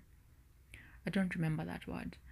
So verse 12 For the nation and the kingdom which will not serve you will perish, and the nations will be utterly ruined. The glory of Lebanon will come to you, the juniper, the box. Let me just pause for a minute. I have been known by this name. I wanted to say like my nickname is Juniper, and I'm like, uh, only one person to this day calls me Juniper sometimes. But when I was young, this was my nickname, Juniper. And I'm just from reading about Sheba, and I'm like, oh wow, love it. Again, it's not me. I'm just saying, like, I'm just, I enjoy seeing my name. okay. Verse 13. The glory of Lebanon will come to you. Because juniper is a tree, right? Okay. The juniper, the box tree, and the cypress together to beautify the place of my sanctuary. And I shall make the place of my feet glorious. The sons of those who afflicted you will come bowing to you, and all those who despised you will bow themselves at the soles of your feet, and they will call you the city of the Lord, the Zion of the Holy One of Israel. Whereas you have been forsaken and hated with no one passing through, I will make you an everlasting pride, a joy from generation to generation. This is reminding me of like I think I don't know if I've ever mentioned here in any of my episodes, but your ruins will be rebuilt. That's a word God had given me to given me and also to share with someone. Your ruins will be rebuilt. Your ruins will be rebuilt. Yeah. So I remembered that when I read this. Like when you have been forsaken. Whereas you have been forsaken and hated with no one passing through, because you know you're you're desolate, I will make you an everlasting pride, a joy from generation to generation. You will also suck the milk of nations and suck the breast of kings. Belch. Then you will know that I, the Lord, am your God and your Redeemer, the mighty one of Jacob. Instead of bronze, I will bring gold, and instead of iron, I will bring silver, and instead of wood, bronze, and instead of stones, iron, and I will make peace your administrators and righteousness your overseers. Violence will not be heard again in your land, nor devastation or destruction within your borders. But you will call your walls salvation and your gates praise. No longer will you have the sun for light by day, nor for brightness will the moon give you light, but you will have the Lord for an everlasting light, and your God for your glory. Your sun will no longer set, nor will your moon wane, for you will have the Lord for an everlasting light, and the days of your mourning will be over. Then all your people will be righteous. They will possess the land forever. The branch of my planting, the branch is Christ, the branch of my planting, the work of my hands, that I may be glorified. The smallest one will become a clan, and the least one a mighty nation. I, the Lord, will hasten it, hasten it in its time. Amen. So that is those are the that's the kind of notes that I had collected on January 7th on Sunday. Yeah, so um, I don't even know what the title today will be. But I'll I'll think about that and uh, I'll see. so let's pray. Thank you, God. Thank you for being faithful. Thank you for teaching. Thank you for being patient. Thank you for revealing truth, revealing wisdom, revealing knowledge, giving understanding. And I pray, oh God, that your word bears fruit in my life um, and in the life of whoever will listen to this. I pray for your love and your glory to shine in our lives. I'm praying for love, joy, peace, patience, kindness, goodness, gentleness, self control, wisdom, fruitfulness, um, plenty, uh, happiness. I think that's the joy that I'm talking about. Peace, righteousness. We're praying for everything that is good. May you bless us abundantly. May our cup overflow. Overflow in my soul. Overflow in my life, in my family's life, in my friends' lives, in my neighbors' lives, in my my nation's um, my nation from generation to generation, and also in the lives of whoever is will come across this, and for your bride, for your church. It's in Jesus' name I pray, trusting and believing. Amen. In my soul, overflow. Bye.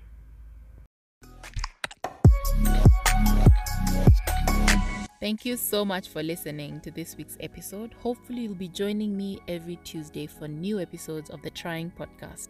Stay safe, guys. Bye.